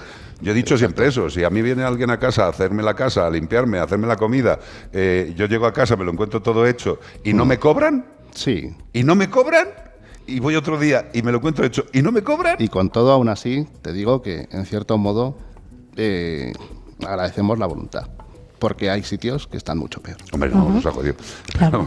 Al menos aquí se han preocupado, digamos, de establecer una estructura, ¿no? De que se hagan las cosas. Bien. Y de pagar las esterilizaciones. En el reino de los ciegos el tuerto es el rey. Exacto, pero bueno, al menos mejor que toque uno tuerto que uno ciego. Mira, Carlos, ayer la otra compañera que vino tenía unas marcas aquí y mira las marcas que tiene ella en la cara. Sí, no es normal.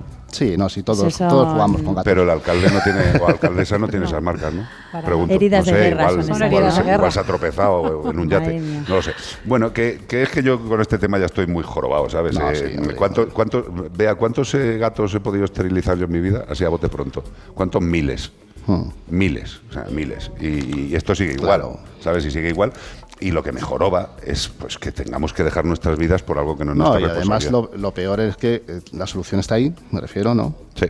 Pero falta voluntad.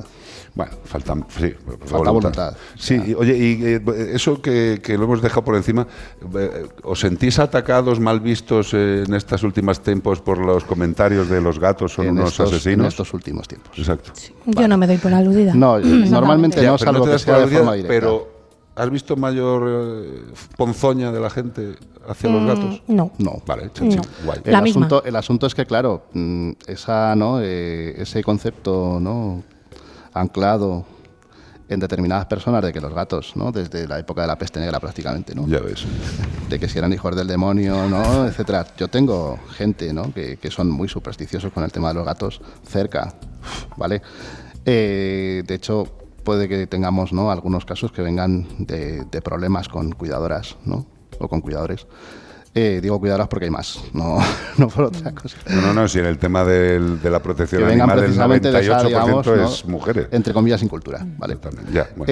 Aparte de eso, pues sí, además no ayuda la comunicación. Es decir, por ejemplo, hemos pasado una pandemia gravísima que ha ocasionado miles de muertos, ¿no?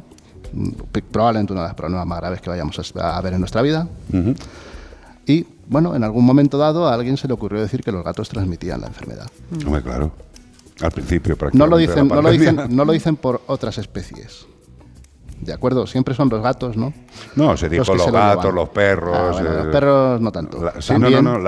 A nivel mediático mundial, y claro, más o menos. En España el problema que tenemos, problema entre comillas, ¿no? Bueno, problema con mayúsculas, no es, por ejemplo, de perros asilvestrados. No. Es de gatos. Entonces, claro, pesa a una persona que se está ocupando de hacer un trabajo que le ha mandado el ayuntamiento, que no lo está haciendo, lo está haciendo de buena voluntad, pero lo está haciendo en nombre de.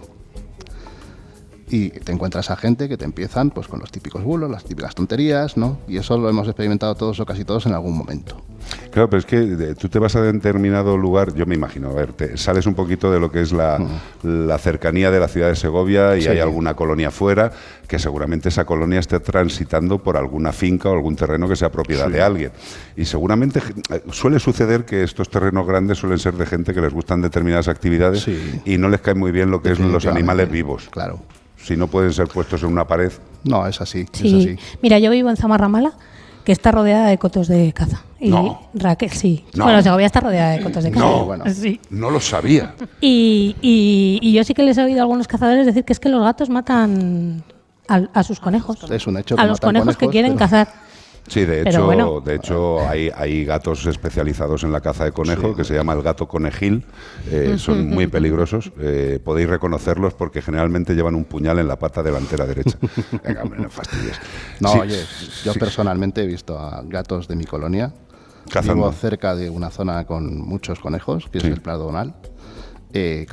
Intentando cazar gazapos. Pues gazapos. Claro, hombre, no van a ir a lo individuo más fuerte. Como hemos dicho, son cazadores eficientes. ¿No? Gazapos, claro. Igual que les he visto cazar patos, no cazan al pato. Efectivamente. Pero son cazadores, pero es que es parte de su naturaleza. Claro. Claro. Pero es que una persona que quiere cazar, ¿qué te van a quitar? Claro. O sea, luego los agricultores se quejan de que hay mogollón de conejos que les comen las cosechas. Exacto. Pero por Dios. Sí, bueno, pero esto es la España de los diferentes puntos de vista. No. O sea, los cazadores tienen un punto de vista, los ganaderos tienen otro, los protectores de los gatos tenemos otro, con lo cual, hijo, pues ¿qué te voy a decir? De lo que hay, ¿no? Vamos a estar discutiendo. Pero vamos, que al final, si el tema redunda en que todos sabemos que la sobrepoblación felina es un problema. Sí. La diferencia está en la solución a aplicar. Hombre, a mí lo que me aterra de verdad es que personas que tienen estudios, tienen una carrera centrada en la ciencia, en la biología, la naturaleza, que yo creo que todos los que estamos en ese margen deberíamos tener un respeto por la vida, por los entornos, que evidentemente el gato va a seguir cazando toda la vida. Es que es cazador. ¿Qué me estás contando, tío? Es absurdo. Es que el gato caza animales cuando está en libertad. Pues claro, normal, es que es un gato. Hay mucha gente que utiliza la perspectiva utilitarista, ¿no? De la naturaleza ya al extremo. No, bueno. Pero bueno, también lo usan con las personas, o sea que al fin y al cabo. Más comentarios, que están mucas ya y quiero oír tu voz. Yo soy de la Lastrilla, de un pueblo. La Lastrilla. La Lastrilla. Muy bien. Vale. A mí actualmente el ayuntamiento está colaborándome con el CER.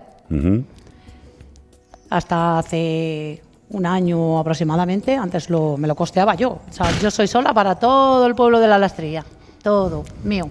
Esta es una chica que es de Bernuy, que vive en el Sotillo, ella lleva la parte del Sotillo y yo llevo la parte de... Claro, ¿no? La Lastrilla y el Sotillo es tiene el mismo ayuntamiento. Uno la parte de abajo y estamos las dos. Yo la parte de arriba y ella la parte de abajo. Y yo me encargo de todo. ¿Y el Fairy quién lo usa? ¿Los de arriba o los de abajo?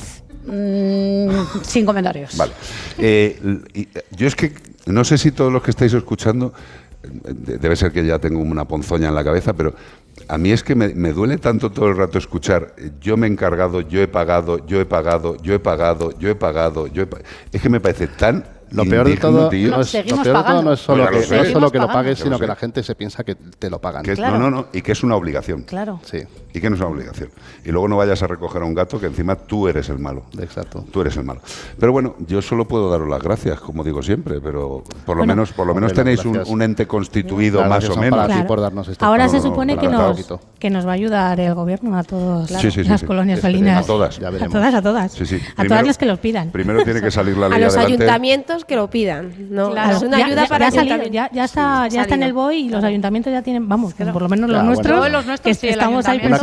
Una cosa es el qué y otra cosa es el cuándo. Claro. A ver luego a qué se destina. Lo que os estén dando ahora os lo están dando porque ya existe. Exacto. Lo de la nueva ley ya se verá. Ya se verá. O sea, la nueva ley, sí, todavía no hemos visto nada, claro. Pero bueno. Por cierto, nosotros como Fundación Mascoteros, desde aquí quiero decirlo, si me está escuchando Sergio García Torres, nosotros recibimos ¿cuánto de la Fundación? 3.800 euros. 3.800 euros. El primer año que recibimos, algo. Sergio, de verdad, si me dices una cuenta yo te lo devuelvo, porque no me interesa tener nada que me hayas dado tú ni tu gobierno.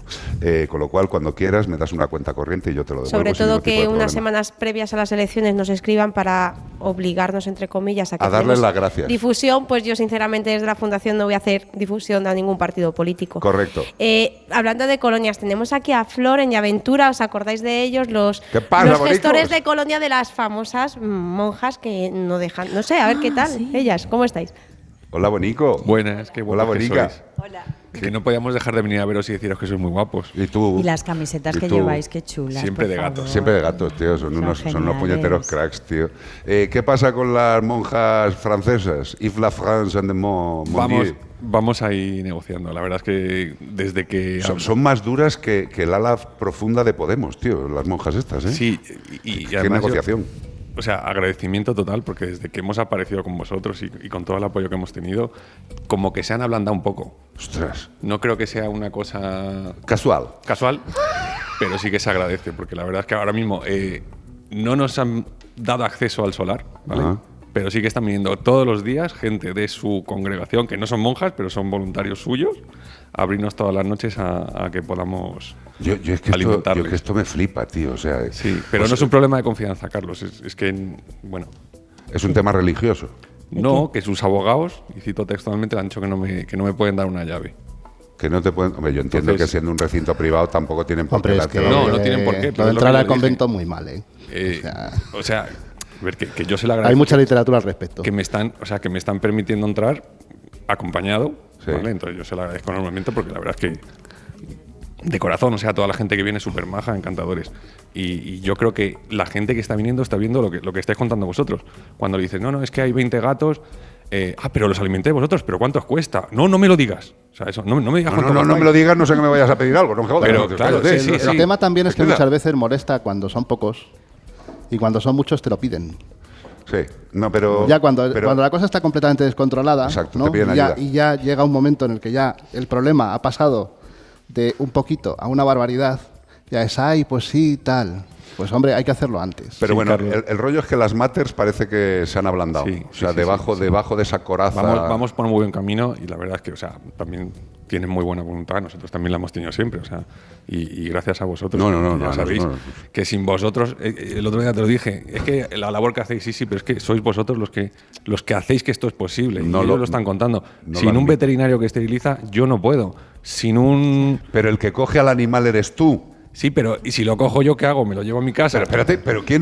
Que yo no lo puedo esterilizar, Carlos, que tú lo sabes. Que sí, hombre, bueno, lo podrías esterilizar mal. Ya, pero ¿qué hago? Me cojo un cuchillo de sierra. Pero vamos a ver, ¿quién es el responsable de un acto? El que lo inicia.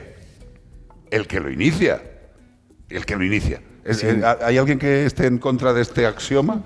Pregunto, no digo que sea palabra de Dios. ¿Quién es el responsable de un acto? ¿El que lo inicia? No, dime, me encanta. No, dejarle el micro a María de los Rizos. No, todos los que participan del acto. Claro, pero ¿quién es el responsable máximo?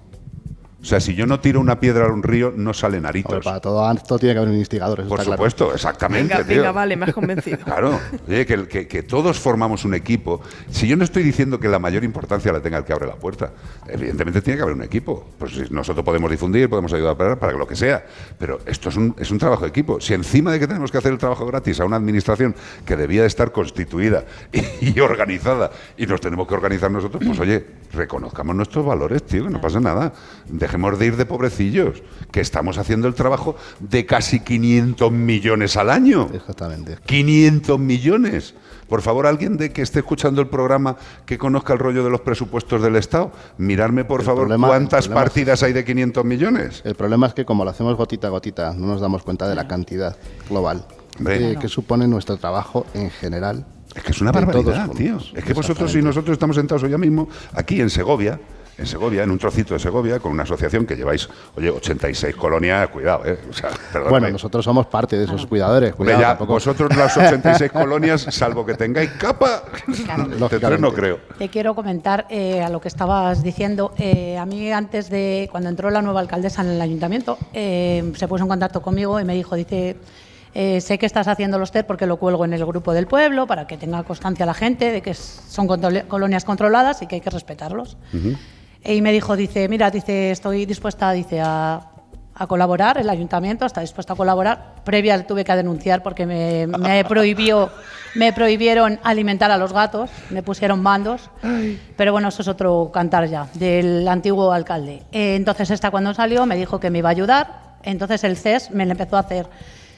Pero solo el CES, porque yo cada vez que he tenido un gato, que me he tenido que gastar 1.000 euros en un gato de la calle, en operarle, es del ayuntamiento también, ese gato. Evidentemente. ¿Me entiendes? Y eso lo he tenido que pagar yo, porque la respuesta del ayuntamiento es que el ayuntamiento no tiene dinero.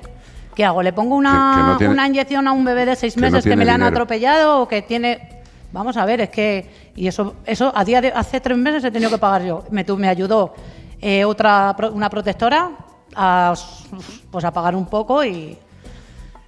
Colaborar. Pero, trabajar conjuntamente con otras personas en una tarea común, normalmente en obras de creación y en especial cuando se hace como ayuda o de forma desinteresada. Exactamente.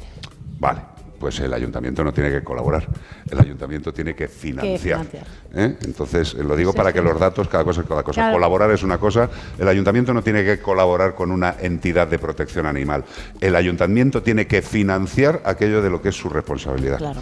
Dime. Que solo se iba a decir un detalle, aparte de los 430 millones, el desgaste emocional que tenemos a diario. Hombre, no. O sea, eso no se puede cuantificar.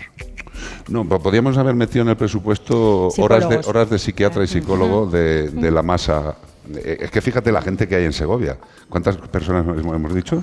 En registradas como cuidadores, unos 70 y algo, unos 76. Oye, a mí me habló mi psiquiatra de un síndrome o de una nueva enfermedad que se llamaba agotamiento por sufrimiento o fatiga por sufrimiento. Y eso hablándola de a qué me dedicaba, a qué me gustaba mi voluntariado, no sé cuántos. Y me dijo eso y yo, es verdad.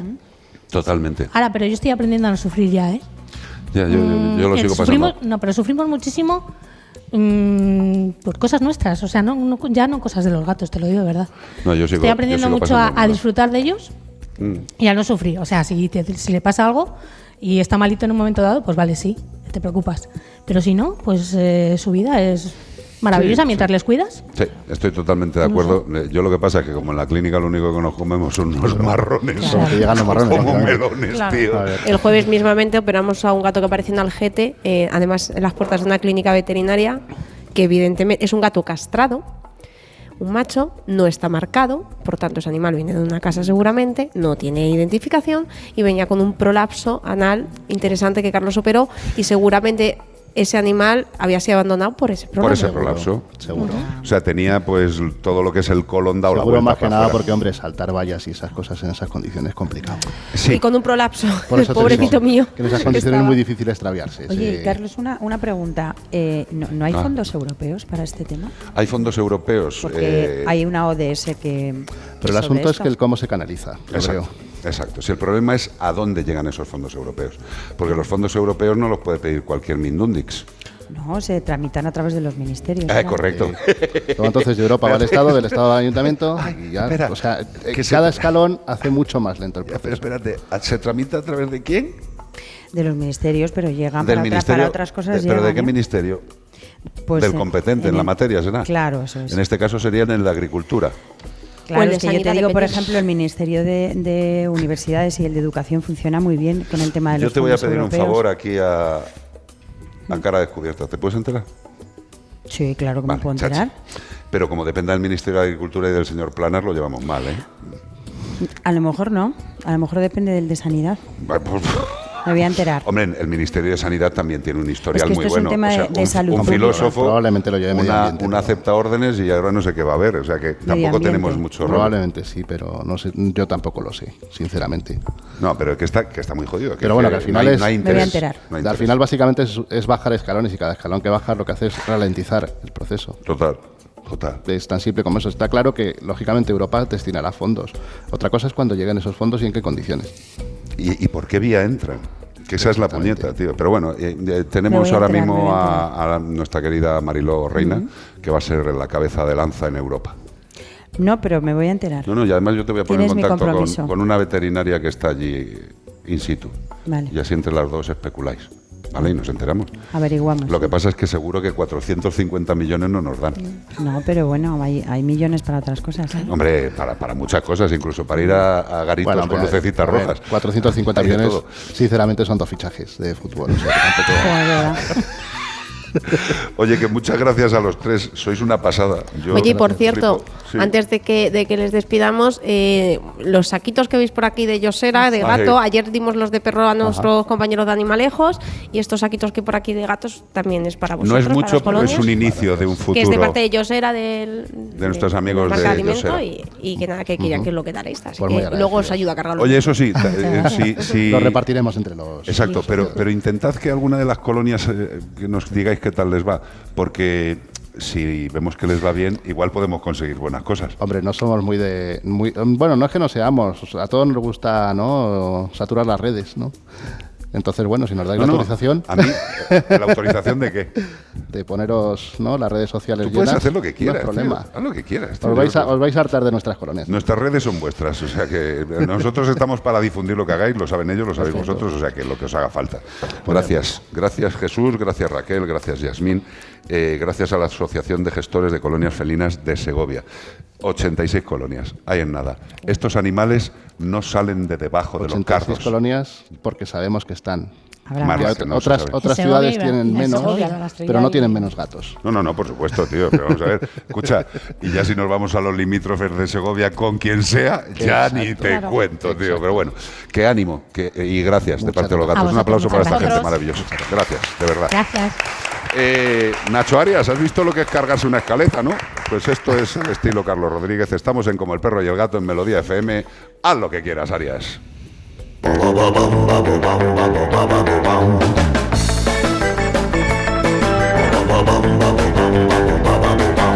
Y por lontananza aparece Iván Cortés, que parece que va a bailar rap. Bueno, rap, no sé, está raro, ¿verdad? ¿Te vas a encargar de eso, Mariló? Sí. Acabo de asumir un compromiso, ya le estoy dando vueltas. No, sí, ya te estoy... Es que te estoy oyendo pensar, ¿sabes? Te estoy oyendo pensar, ya lo sé. ¿Qué tal, Cortés? ¿Ha estado bien el paseo? Refrescante. He estado viendo el... ¿Dónde has estado? En la puerta. He estado en el Jardín de los Poetas. He estado, sí. Aquí al lado, he visitado el Museo Zuloaga. Claro, es precioso. Es precioso. Yo vivía en la calle Pintor Zuloaga. Solo si seguís hablando y yo sigo con el programa. Sí. No, qué broma. Que te lo tomas todo en serio. Muy bonita cerámica hacia Zuloaga, ¿eh? Muy bonita cerámica. Es que no nos ha dado tiempo a ver nada. Delantero ¿de qué equipo? Este fin de semana, digo, buscamos a un mamífero de serpiente de la familia Colubridae. Su piel es de color gris en gran variedad de tono, como los rojizos. Qué bonito. Es uno de los ofidios ibéricos más pequeños. 60 centímetros de longitud y unos pequeñísimos 50 gramos de peso. Tiene la cabeza ovalada, con una línea oscura desde los orificios nasales al cuello, rodeando el ojo. A ver si adivináis. ¿Habrá adivinado alguien ya con esto? ¿Algún segoviano? Bea lo sabrá, si alguien lo ha adivinado. Dispone también este animal de glándulas con veneno, pero un veneno que no pueden inocular por los dientes. Pues vaya. Tiene que ir al dentista. Yo también, cuando vaya el martes, tengo dentista. Como el perro y el gato, @ondacero.es. Yo dando siempre información a los oyentes, ¿sabes? Por supuesto. Como el perro y el gato, @ondacero.es, y sabe el animal que estamos buscando. Y también nos puedes contestar por WhatsApp al 608-354-383. Y todo esto para llevarte un maravilloso premio de parte de Menforsan. Oye, nuestros amigos de Menforsan tienen muchísimos productos. Yo os pido, como en muchos programas, que entréis en menforsan.com, que os deis una vuelta y os daréis cuenta de que seguro que hay algún producto que os viene bien. Yo te recomendaría, y eso no sé si los has mirado, los productos de higiene para la clínica. No, pero yo los que quiero coger son los de para evitar los pises de los perros, porque sí. Me hacen dos columnas justo delante y las que van todos. Pues vas a flipar. ¿Funciona? ¿Te funciona? Ah, pues yo lo quiero. Escucha, nuestra querida exconcejala de Almería, exconcejala no sé por qué, pero bueno, exconcejala, desde aquí un beso muy grande a una persona maravillosa y a una profesional como la Copa Un Pino, que bueno, pues con las cuestiones de la política unos entran, otros salen, ya sabes, es mejor hacerlo mal para seguir en política, pero bueno, es un pequeño comentario. A lo que te voy, ella lo utilizaba en las farolas, en las calles, claro. Y no se me va ni un perro. ¿Y para gatos también funcionará? Sí, yo tengo un problema con entrar en menforsan.com, que me da vergüenza que no hayáis entrado ya. Es que yo tengo gatitas, que yo lo quiero. Entrate ahí, menforsan.com. Además, ayer dijiste que no había pedido mínimo. Claro. Mira, pero bueno, eso para antiparasitarios. Ah, vale, es que me sonaba algo así. No sé, el resto no lo sé. Pero vamos, tú habla con Menforsan y le dices: hola, soy Ana Anglada. ¿Qué tal estáis, chicos? Quiero hablar con vosotros. Y ya está. Y te dirán qué es lo mejor para lo que es esa. Te pasamos el teléfono de nuestro compi Guillermo Picabea, que es el BT, y te dice lo que quieras. Y vas a flipar. Flipar. Menforsan.com. Daros una vuelta.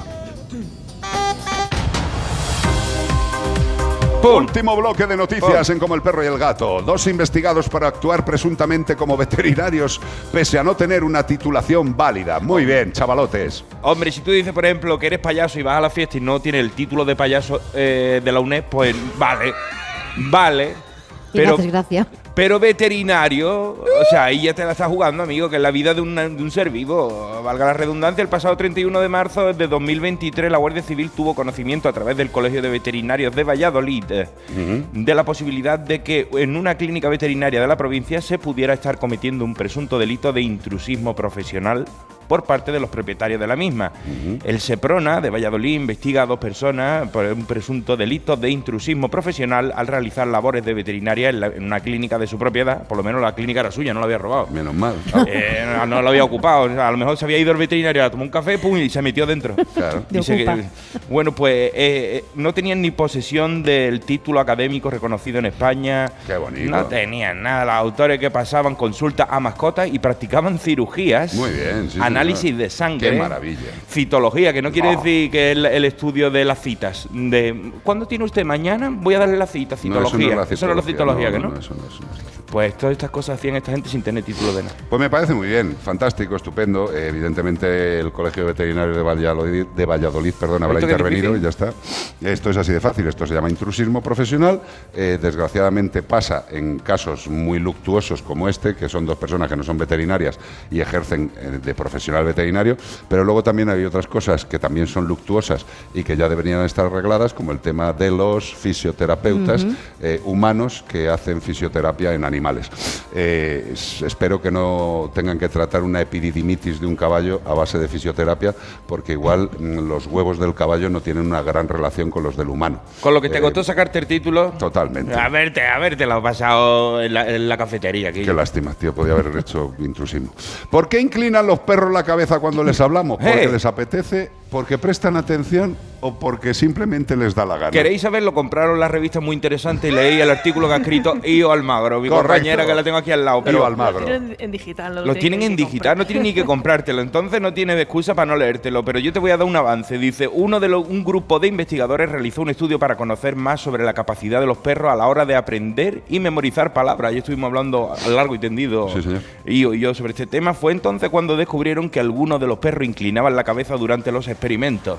Los experimentos que estaban haciendo, de hecho, en este nuevo estudio, los investigadores han descubierto que esos perros de raza inteligentes, ¿cuáles son esos? Pues el 43% inclina la cabeza cuando se le pide que traigan un juguete en concreto.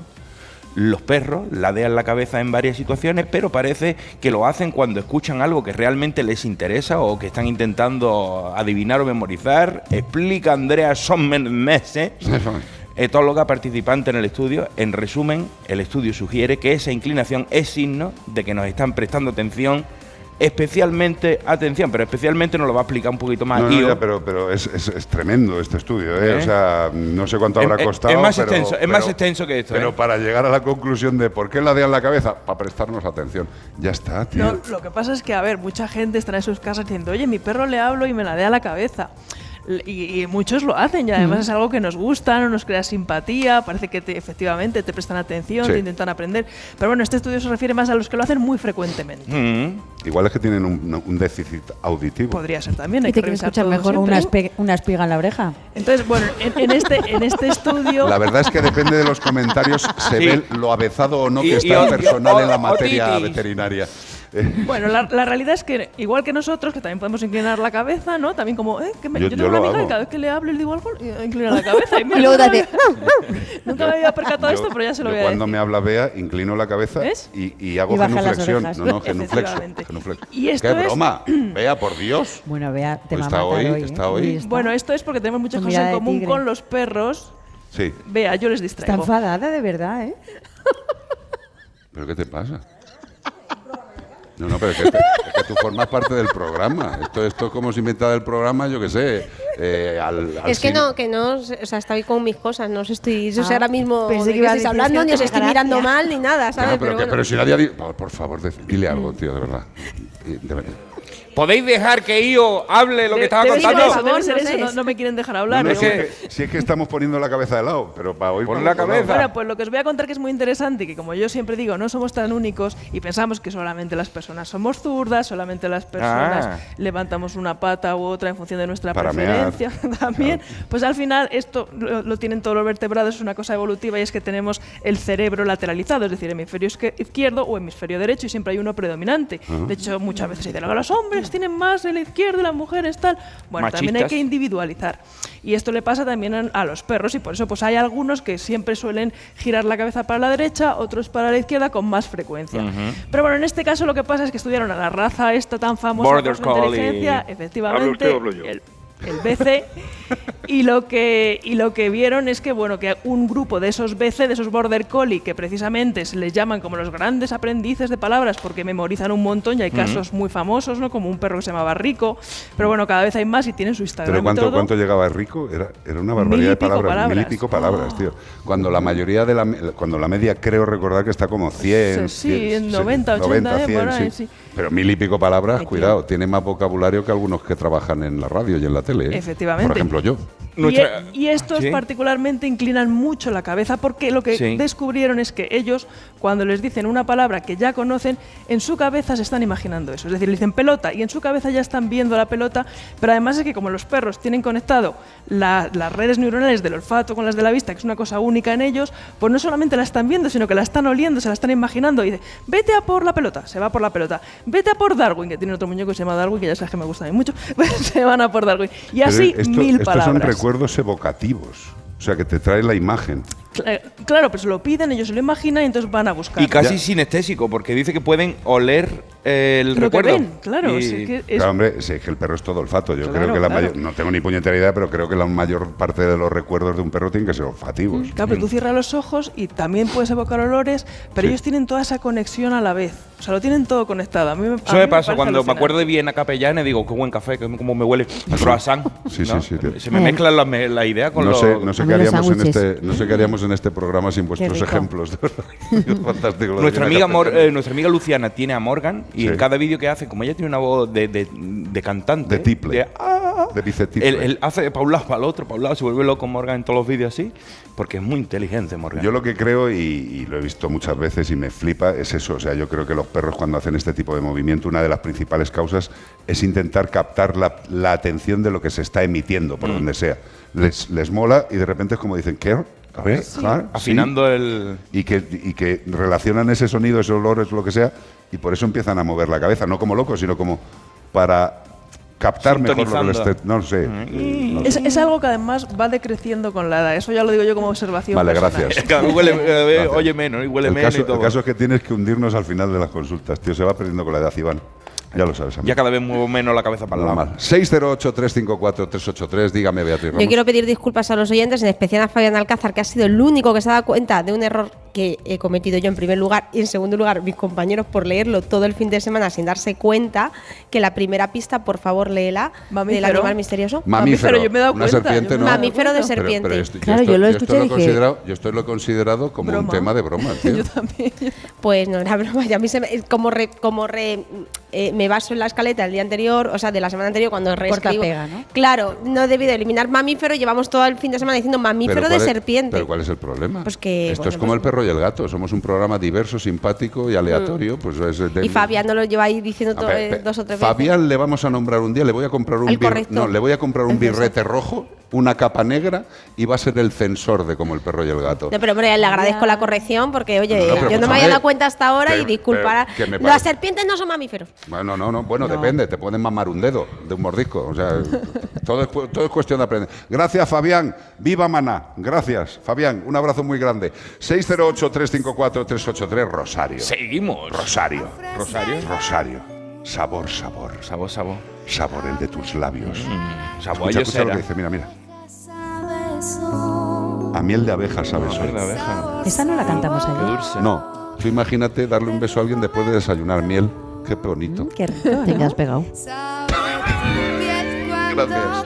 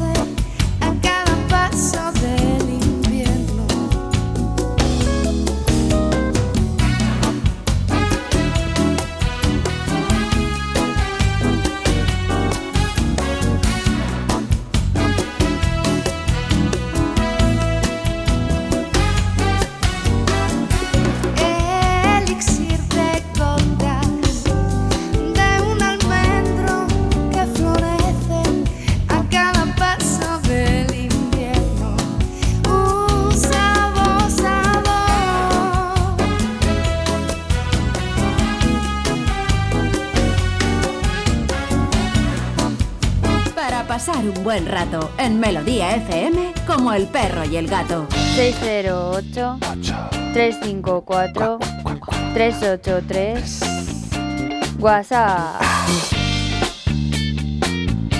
Acude Beatriz Ramos a por el teléfono móvil, sí, micrófono móvil mamífero.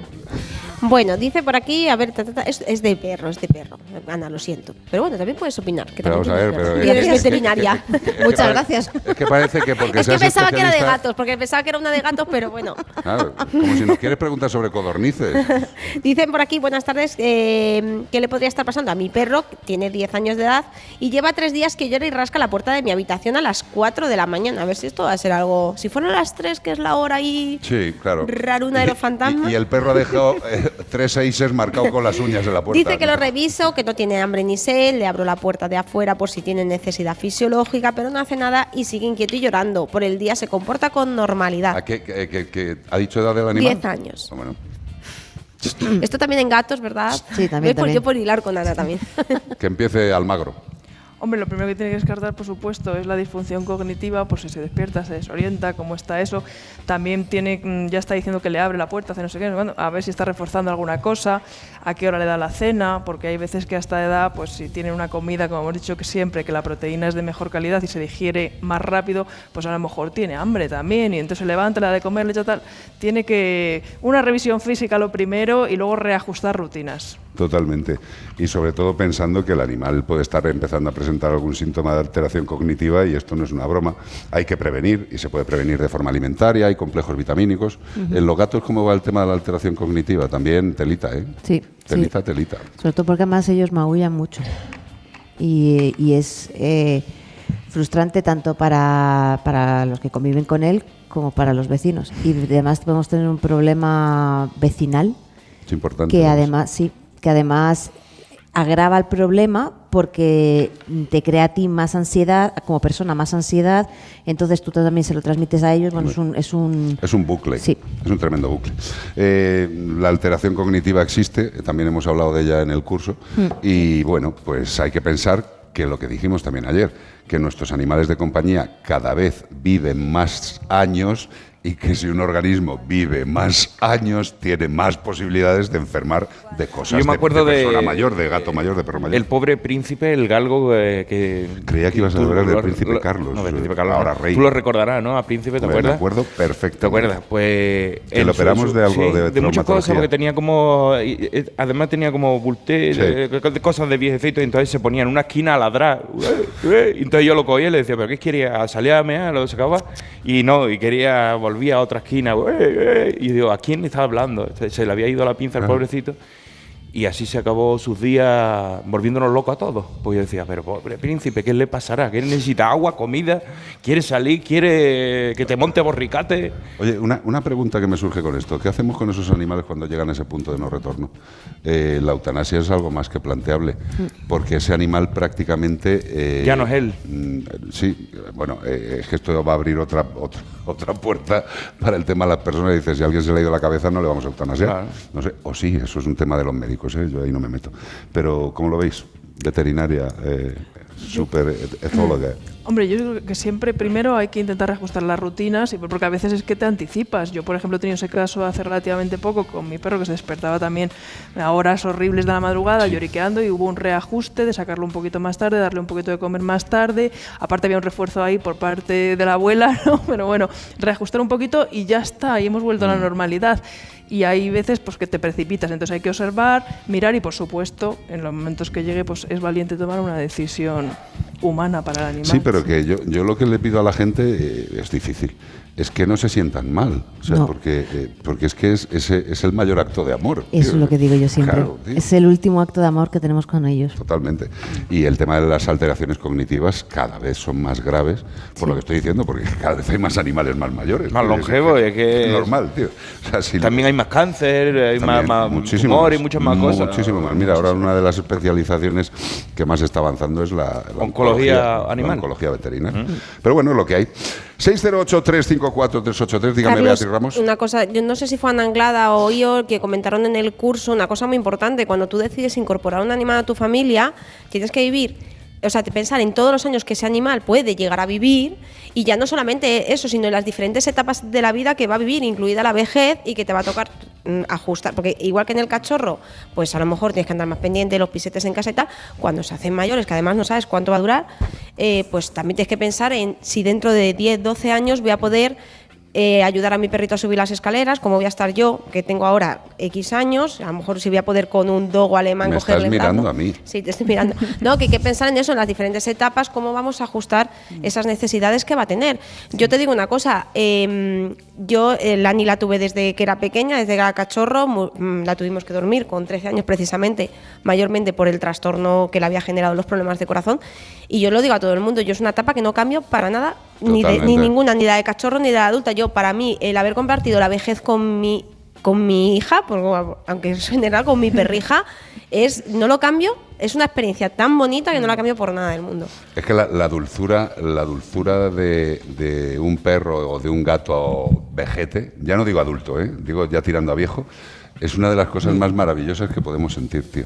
Tenemos todos el moco flojo hoy, macho. Sí, sí. Joder, la madre me parió. Oye, y tú también, en clase, que bueno, es que está... No, es que vamos a acabar llorando todos. Vamos a ver, aquí. Pero es que es lo que tiene este programa. Pues somos mira, así, somos así. Otra cosa que quería decir, mira, ya ahora a colación que está Ana llorando otra vez de nuevo, porque en el curso ha llorado y... Es verdad que es raro ver a un veterinario llorar. Uf, no te creas. No lloramos delante de la gente. Bueno, los veterinarios no lloran delante de la gente. Públicamente. O sea, que tenéis esa mala fama igual que lo de que sois muy caros, ¿sabes? Entonces esas cosas hay que desmitificarlas, porque cuando tú has estado... Míralas. Sí. Bueno, pues eso, que... Es que es muy duro, ¿sabes? O sea, que es que los animales forman parte de la familia. Esta profesión tiene muchas cosas jodidas. Una de ellas es que es una profesión muy mal pagada comparativamente con otros países. También lo decíamos en el curso. En un estudio que salió no hace mucho tiempo, en la lista de profesiones o actividades de trabajo en este país, los veterinarios estábamos en el penúltimo puesto, por encima de los camareros. Flipa, O sea, que con todo el respeto, Dios mío, o sea, que todas las profesiones, a mí me encantaría que todos cobráramos 4.000 pavos, nos ha jodido. Las profesiones vocacionales están bastante mal pagadas. Totalmente. Profesores, veterinarios, pero médicos. Es que luego tienes que ser empático, porque te lo pide el cuerpo, y eres empático con el animal, al final eres empático con papá, con mamá, con los niños, se forma un bucle gordiano de amor y de dolor, y ya el día que tienes que decidir que tienes que dormir al animal, para el propietario es jodido, pero para ti, que llevas con ese animal 14 años. Y con su familia. Ver a la familia sufrir es casi peor que... Y con su familia, que a lo mejor llevas 3 generaciones de perros. Sí, sí, claro. Y dices, pero macho, eso es muy jorobado. Pero bueno, es lo que hay. Yo he hablado... Viva, peste, carbunco, rabia, aupa veterinaria. Yo he hablado del Ani, pero tenemos una panda de geriátricos en casa gatos. Y lo que nos llama la atención, que te pasé lo de la foto, lo de la barba de chivo que le está saliendo a uno de ellos. Así, oye, ¿puedes explicarnos eso? Eso o sea, me lo pasó y me pareció impresionante. A los gatos les sale perilla, tío, cuando son mayores. Llores, tío.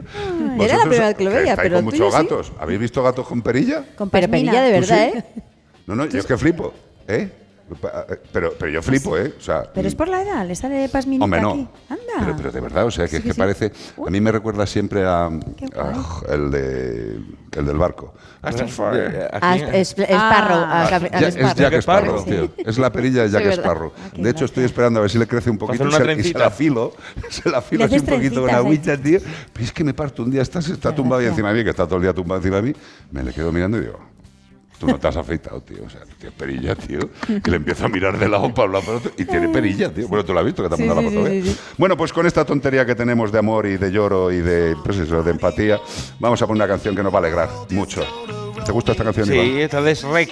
¿Cómo que es de Rec? Sí, bueno, la canta Smash Mouth, pero... Bueno, hola, pues sale la peli de Rec. O sea, la pasta se la lleva de Rec. Seguro que sí. Está forrado, Rec, con toda la que han sacado, está forrado. ¿Y sabes cómo se titula la canción? ¿Cómo se llama? All Star. Como nosotros, somos todas unas estrellas. Bueno, algunos menos que... Estrella de la radio, All Star. 608-354-383, como el perro y el gato en Melodía FM. You'll never know if you don't go. You'll never shine if you don't glow. Hey now, you're an all-star. Get your game on, go play. Hey now, you're a rock star. Get the show on, get paid. And all that glitters is gold. Only shooting stars break the mold. It's a cool place, and they say it gets colder. You're bundled up now, wait till you get older. But the media men beg to differ, judging by the hole in the satellite picture. The ice we skate is getting pretty thin. The water's getting warm, so you might as well swim. My world's on fire, how about yours? That's the way I like it and I'll never get bored. Hey now, you're an all-star, get your game on, go play. Hey now, you're a rock star, get the show on, get paid. All that glitters is gold. Only shooting stars break the mold.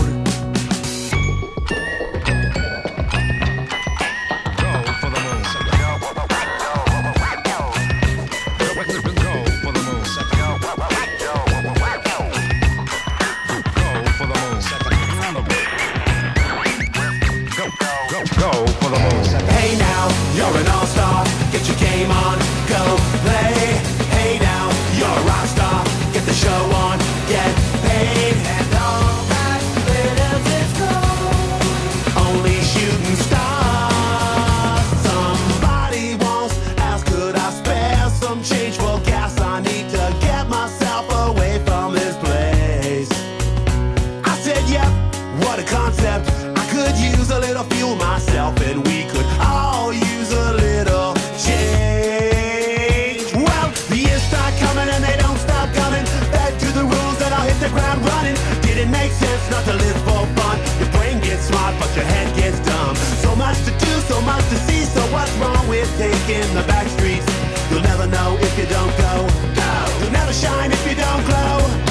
Hey now, you're an all-star, get your game on, go play. Hey now, you're a rock star, get the show on, get paid. And all that glitters is gold. Only shooting stars break the mold.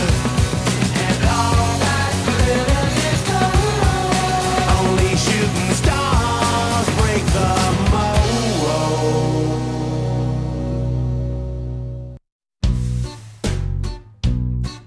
Si tu perra se ha meado en la cocina, le restriegas todo el morro por la orina. Si el caniche te ha salido ladrador, un bozal como te dijo aquel señor. Io Almagro, la verdad es que llevamos un fin de semana amplio de conocimiento, pero tienes una consulta que te va a leer la voz privilegiada de Nacho Arias. Sinacio, tira. Venga, pues nada, nos pone. Aprovecho para deciros que como científica que me siento, soy técnica superior en medio ambiente y casi bióloga, aunque no ejerza. Cosas de la vida, pone entre paréntesis. También gestiona 2 colonias felinas ferales en su ciudad, en Vigo. Así que por muchos biólogos o científicos que digan tonterías de las colonias ferales, estamos otros protegiéndolos y ayudándolos en todo lo que podemos, alimentando, desparasitando, haciendo CER, cuidándolos. Gracias, Carlos, por la defensa que estáis haciendo de los animales. Y me pone así con un brazo, con fuerza, aquí seguiremos. Qué bonita, tío, qué bonita. Siempre mola que los profesionales... A ver, en todo tenemos discrepancias. Por ejemplo, en el mundo veterinario, yo lo digo siempre, que hay una gran discrepancia porque hay veterinarios que son protaurinos y veterinarios que no somos taurinos. Sí. Y yo creo que esa es una discrepancia fundamental dentro de una profesión como la veterinaria, que teóricamente, bueno, teóricamente no, que es para la salud y el bienestar. Pero bueno, con lo cual es de agradecer que una persona que esté en el mundo de la diversidad biológica nos indique que no solo está a favor, sino que lo practica llevando colonias. Yo creo que gracias a ti por demostrar que hay algunos compañeros tuyos que quizás por la no práctica digan determinadas cosas. Yo el último comentario que puse en Twitter sobre este tema a unos biólogos o lo que fuera, que no me acuerdo exactamente, que no se lo tomen nada mal, que no me acuerdo exactamente si eran de una rama o de otra, yo les dije, mira, yo de verdad no me deis más estudios de fuera ni de otra gente, darme un estudio vuestro que hayas hecho tú con tu dinero, ¿vale? Cuando me enseñes un estudio que hayas hecho tú, biólogo de la conservación, sobre el tema de las colonias, hazlo tú y luego me lo enseñas y lo charlamos, pero no me mandes el estudio que ha hecho John Fanwer in The Hand of the Moller sobre una colonia que ni sé si existe, por muy científico que teóricamente sea el texto. No, mira, Carlos, yo te tengo que decir que yo, entre mi licenciatura y mi doctorado, hice 2 máster, uno de ellos es Biología de la Conservación, así que aquí está una bióloga de la conservación, pero la ética y el cómo se hagan las cosas es muy importante, y cada vez intentamos, incluso en todos los experimentos, cuidar más a los animales. Entonces, al final, conozco todos esos estudios y también conozco los otros, y tienes que posicionarte por tu opinión como persona y como profesional, cómo harías las cosas. Y evidentemente yo también estoy muy a favor de las colonias y de la gestión controlada de estas colonias, así que cuando hables de biólogos de la conservación no nos metas a todos en el mismo saco. No, que yo vi ese tuit y dije, oye... Escúchame, ¿tú crees que yo meto a todos en el mismo saco? Yo lo digo absolutamente claro, o sea, hay gente que está a favor y hay gente que está en contra. Les he puesto el ejemplo previo de los veterinarios, toros sí, toros no, sí. Es que en todo va a haber discrepancias. Evidentemente hay biólogos de la conservación que tienen muy claro, por su, lo has dicho muy bien, dependiendo de él mismo, no de los estudios, sino de la empatía, del corazón o de la sensibilidad que tenga hacia lo que ha estudiado. Eso es otro tema. Pero bueno, como sociedad pienso que deberíamos ir hacia esa tendencia de la que a veces presumimos, de cuidar a los animales, ¿no? Integrarlos y tratarlos bien y controlar estas plagas que al final evidentemente se pueden crear de una manera ética y sostenible a largo plazo. Sí, pero ¿sabes qué es lo que es bastante triste? Ver en un programa de televisión que el programa de televisión culmina con unos científicos en un laboratorio, para que den más importancia, claro, si lo hacen en mitad de la calle delante de un pino, no queda tan enjúndico, ¿no? Pero tres más uno, diciendo que las colonias de gatos son lo peor y que una de las soluciones es darles matarilerilerón. Eso es, para mí, tremendamente triste. Una persona que estudia por la vida, que abogue por la muerte. Yo, llámame tonto, pero no lo entiendo. Yo no lo entiendo. 608-354-383. Vamos a unos consejos y volvemos. En Melodía FM, como el perro y el gato. Es que si pasa algo, tardamos 2 horas en llegar hasta aquí. Tranquilo, porque nosotros respondemos en menos de 20 segundos. ¿Ves? Con las cámaras y sensores ya está todo protegido. Así, si alguien intenta entrar a robar o a ocupar tu casa, nos enteramos antes. Y facilitamos las imágenes a la policía para que puedan actuar cuanto antes. Este verano protege tu hogar frente a robos y ocupaciones con la alarma de Securitas Direct. Llama ahora al 900-146-146.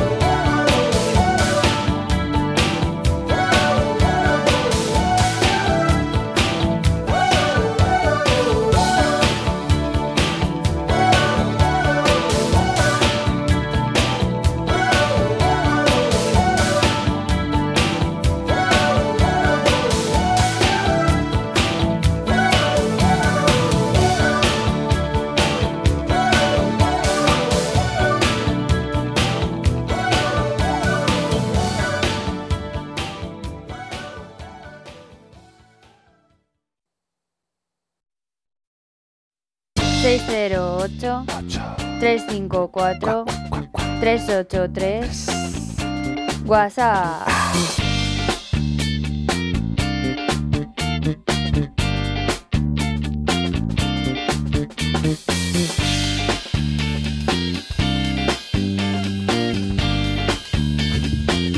Hola Nacho, ¿qué tal estás? Yo muy bien. ¿Qué te parece cómo está yendo el programa? Me parece estupendo. La verdad, me dais mucha envidia, ¿eh? Claro, porque yo os estoy viendo aquí, yo es como si estuvierais al lado. Mira, me estáis saludando ahora, hola, hola. A mí no me veis, no, claro. Es la parte femenina. Mejor, también os reís mucho. Yo te saludo y no me dicen ni mu. Eres muy mala persona. Dime, Ramos, que te veo pululando por los valles. Ahí el micrófono. Pues portátil. Sí, mira, José de Segovia, que estaba ayer aquí con la gente de Animalejos. Ah, sí, hombre. Me ha pasado. El Perillitas. Claro, me ha pasado. Que es del 64, hombre. Un par de cositas para hacer, ¿sabes? Aquí en Segovia, el viernes 16 de junio a las 7:30, danza oriental, Hafla en el jardín. ¿Cómo? Danzas del mundo, ¿se llama así? Danzas del muslo. Del mundo. Del mundo. Bueno, también serán del muslo. A beneficio, lógicamente, de Animalejos. Muy bien. ¿Vale? Y por el motivo del 10º aniversario van a hacer una jornada de puertas abiertas también el sábado 10 de junio de 11 a 5 de la tarde. ¿Vale? Correcto. Entonces, hay un número de WhatsApp, la gente que lo apunte, 635-971604. 635-971604. De todas maneras, para decir voy a ir a ayudar. Claro, voy a ir o más información, lo que sea. De todas maneras, si queréis más información, Animalejos es muy fácil, Asociación Animalejos, lo metéis en YouTube, o sea, en Facebook, en Instagram, en tal, aparece en todos los lados y ahí tenéis toda la información. En el Ministerio del Interior, también. En cualquier lado, tú te metes y aparece Animalejos. Eso es fantástico. ¿Alguna cosita más? ¿Tienes ahí alguna? ¿Quieres más cosas? Hombre, por favor. Un momento, a ver, vamos, serán por cosas. Mueve el móvil, mueve el móvil. A ver, ¿qué cosita te pongo yo? Yo qué sé, pero deja pasar el dedo y céntrate en una. Y yo mientras tanto me atrevería a decir... Espera, por favor, que tiene que dar un agradecimiento a la señora directora. Y no te he dado la collejita. ¿Cómo que no me has dado la collejita? Me has dado la rodilla. Yo quería agradecer a la empresa Divac, que es una empresa segoviana fantástica. Como el Whisky Dick. Y es una pedazo de empresa, que lo sepáis. Sobre todo está especializada en acuicultura. Nutrición pero animal. También tiene la rama de nutrición de animales de compañía también, perros y gatos. Que, bueno, pues que nos ha apoyado en estas jornadas. Don José Luis. Sí, el director general José Luis Tejedor, que es de las personas más encantadoras que he conocido yo. O sea, que se lo dices a todos. O sea, majísimo. Vale, bueno, pues nos han patrocinado. Tenéis aquí, por cierto, los que estáis aquí, sí. Unos snacks para vuestros perritos. No hay de gatos, hay de perritos. Los choricillos son de animal, que ha habido ayer una persona que dijo qué rico está esto. Bueno, pues eso, quería dar las gracias a la empresa Divac. Porque Divac, ¿sabes? Divac. Ya solo Divac, porque antes era Divac Diprotec. Sí, bueno. Es eso. Ah, es eso. Ah, es Divac Pet Care. Sí. Ahora es Divac. Sí, es que es una empresa muy grande. Pero además que entonces son tienen varias marcas. Es que son internacionales. Vale. Tienen la planta más grande, la tienen aquí en Fuente Pelayo, pero luego también tienen otras fábricas en España y fuera también. Pues daros las gracias, don José Luis Tejedor. Muchas gracias, señor, por estar siempre echando una manita a los más necesitados. Y que lo sepáis eso, que son hiperespecialistas en alimentación de peces y crustáceos. Y es un motivo más para que se cuide al sector de los animales de compañía y tal. ¿Por qué? Porque en muchos casos están localizados no en Madrid ni en Barcelona, sino tenemos a muchas empresas de laboratorio, muy grandes, que están en Salamanca, que están en Segovia. En León Laboratorios, perdona. Y eso favorece muchísimo precisamente el empleo y la economía local. Claro. Totalmente. Qué bonitos somos, de verdad. Esto ha parecido por un momento la parte de economía de Alsina. Ha sido tremendo. 608-354-383. Y ahora va una canción, pero creo que ha apuntado mal el... Bueno, también la canta. Lo de mamífero. No, la de mamífero no, que también la canta Bob Marley, pero la versión que vamos a ponernos es de Bob Marley, lo va a decir Nacho, que lo dice mucho mejor. Nacho, aquí estoy, estaba con otras cosas. No me estaba. Bueno, White Snake, que es una banda brutal, y White Snake. Is This Love, que es una maravilla. Ala, ¿puedes decir otra vez Is This Love con tu voz? Is This Love. Qué maravilla.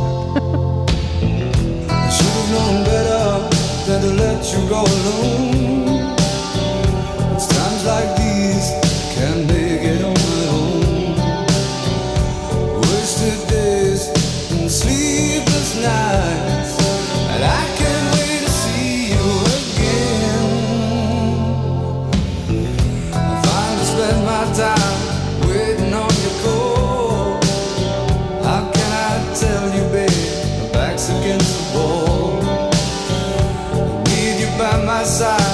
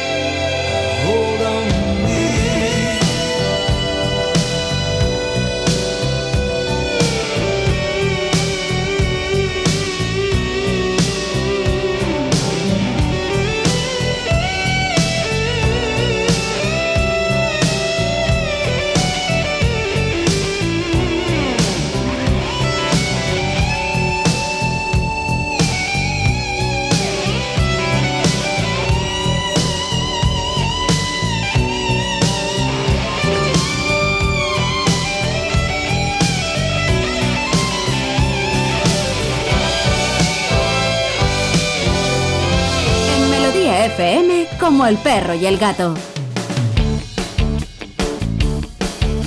Absurdos complicados, idiotas de posgrado, casposos decadentes, falsos y negligentes, sosos, roñosos. Pues una de las personas maravillosas que está acompañándonos en el programa en el día de hoy. Quita la música, Nacho, por favor.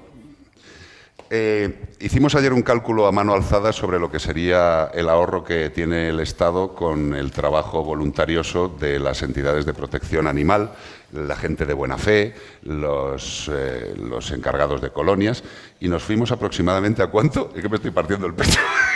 437 millones de euros. 437 millones de euros. Y me pasan ahora mismo aquí, mis queridos amigos, la siguiente noticia, al loro que es de oro. Moncloa autoriza... Moncloa no es un señor, ¿eh?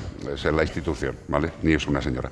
Moncloa autoriza 440 millones para publicidad el mismo día que convoca las elecciones.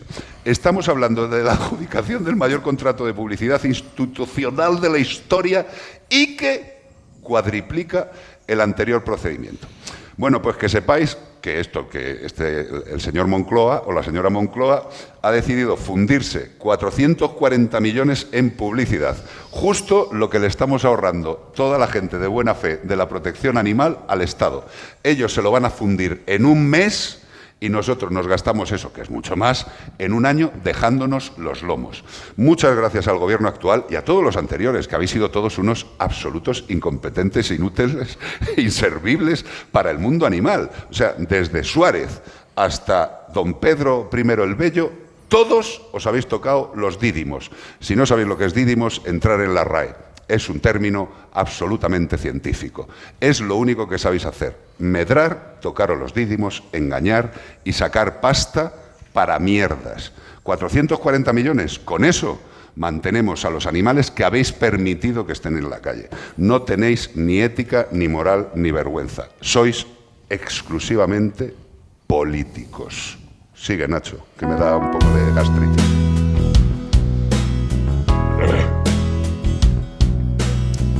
Que hay amigos menos conocidos. ¿Estás por ahí, Marta Bravo? Aquí ando. Aquí andas, mientes. Estás más sentada y más repanchingada. ¿Estás sentada al sol? No. ¿Dónde estás? Pues mira, estoy tranquilamente sentada en casa. ¿Ves cómo estás sentada? Esta mañana, si me hubieses llamado por la mañana, te hubiese dicho, pues estoy por aquí, por las montañas de Madrid. No, no, yo sabía que estaba sentada, o sea, tienes voz de sentada, son muchos años, o sea, yo ya, hija mía, ¿qué tal estás? ¿Estás bien? Bastante bien. ¿Es un perro, ha sido tú? No, no, eso he sido yo diciendo... Ah, vale, ha sido un sé. Oye, tú sabes que te voy a leer la primera pista, que es que nos ha gustado a todos. ¿Tú conoces un mamífero de serpiente? ¿Cómo, perdón? Acaba de circuitizar. ¿O una serpiente mamífera? ¿Eh? Son las dos contestaciones más inteligentes que ha hecho Marta Bravo en los 18 años que lleva. Me está patinando la neurona. No, no, no, se te está patinando porque es que había una pista errónea y ya está, tío, pero es que nos ha encantado. Tú imagínate una serpiente mamífera con esos colmillos y ese veneno. O sea, yo soy la madre serpiente y le digo a los niños, iros a mamar a vuestro padre, tío. Que no es verdad que las serpientes tengan veneno. No, claro. No todas tienen veneno. Hombre, claro, no todas. No, no. ¿Qué? Que no todas las serpientes tienen veneno. No, si no te he oído lo siguiente. Esto es una conversación muy besuguil, ¿eh? Es que se ha quedado tan pillada con lo de la mamífera serpiente que... A ver, Marta Bravo, tenemos consulta para Marta Bravo, Beatriz Ramos. Ah, que le haga yo lo que quiera, que le diga yo lo que quiera. ¿Qué tal estás, Marta? Buenas tardes, ¿te encuentras bien bonita? Bien. Oye, escúchame. Sí, lo cuéntame. Que dice el animal que estamos buscando, que es una serpiente, evidentemente no es un mamífero, dispone... ¿Tú sabes cuál es? Pues mira, lo vamos a descubrir. ¿Tenemos al ganador ya, Bea, para que pueda decirlo Marta? Escúchame, ¿no? Bueno. Es más. Hace tiempo tuvimos una consulta sobre una imagen que nos mandó una oyente porque se la había encontrado en el alféizar de una ventana en una de las islas. ¿En una de las islas? Sí. ¿Canarias? ¿O de las otras? Baleares. ¿O Baleares? Baleares, ¿eh? De las otras. Rodríguez, de las otras. Bueno, están Canarias y las otras, o Baleares y las otras, me da igual, que no lo estoy diciendo en plan peyorativo, tío. Es que ya parece que todo lo que digo... Mira, nosotros teníamos aquí en las pistas, podemos encontrarlas en el norte de Galicia, región Cantábrica, Sistema Ibérico Central, Pirineos, País Vasco e islas. Lo está escribiendo muy Marta, que pasa. Ahí estamos perfectamente. ¿Y por qué este animal tiene glándulas con veneno, pero no pueden inocularlo? ¿Qué mierda de animal ha salido aquí, tío? O sea, tiene veneno y no puede inocularlo. Hay animales que no... A ver, las serpientes tienen distintos tipos de veneno. Las más venenosas, o las que llamamos como, Dios mío, si te pica, pues mal vamos, y si te muerde, mal vamos, tienen un colmillo que, aparte de ser retráctil, por así decirlo, es hueco por dentro y hace tiene el mismo mecanismo que una aguja hipodérmica, ¿vale? Sí. Cuando nos ponen la vacuna, por lo mismo.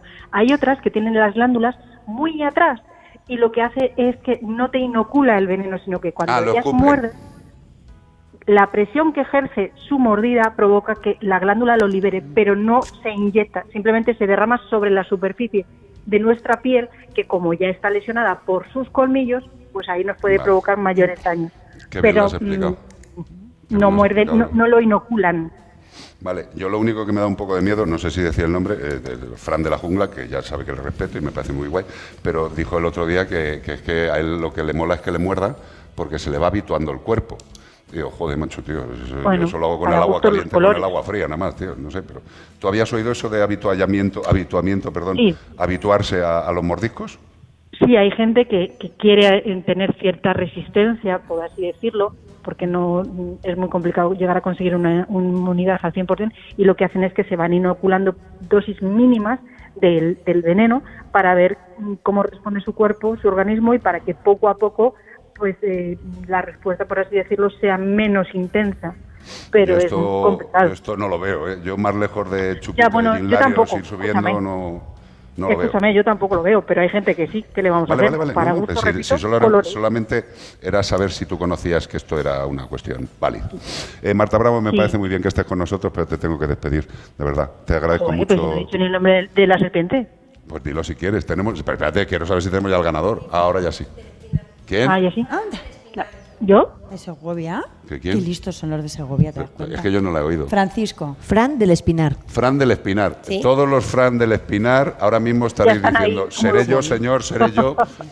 Vale, Fran del Espinar. Bueno, ahora llamamos a Fran ahora del Espinar. Ahora le escribo yo por WhatsApp y le digo que haga. Eso ahora te escribe, te dice, Fran, eres tú.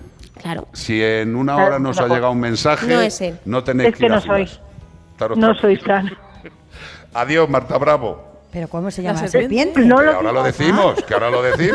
Menforsan. Productos naturales de cosmética e higiene para que tus mascotas estén más cuidadas y aún más guapas, te ha ofrecido como el perro y el gato. Y el nombre de la serpiente y el ganador, que es Fran de... El Espinar.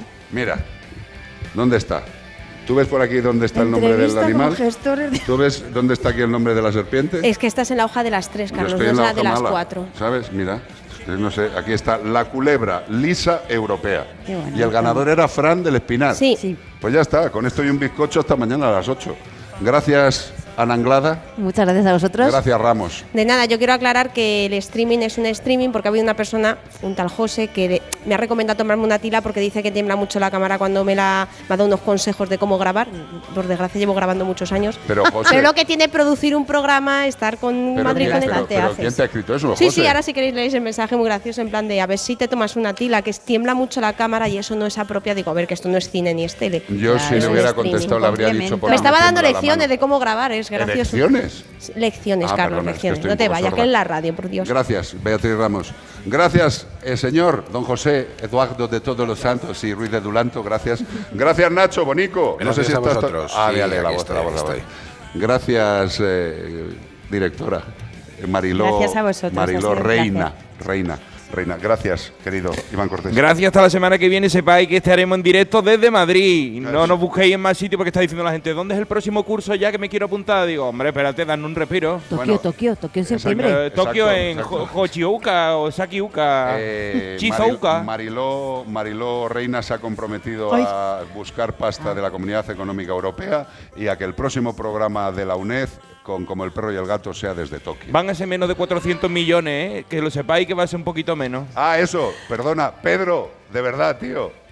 Aunque sea la mitad de la publicidad, destínala a los animales. Por favor. Me pareces muy mala persona, tío. O sea, 440 millones de euros en publicidad, habiendo animales en las calles y niños y otras cositas, me parece un poco vergonzoso. Hala, que disfrutes y lo duermas. Gracias, Io Almagro. Gracias, eres un sol, cariño mío.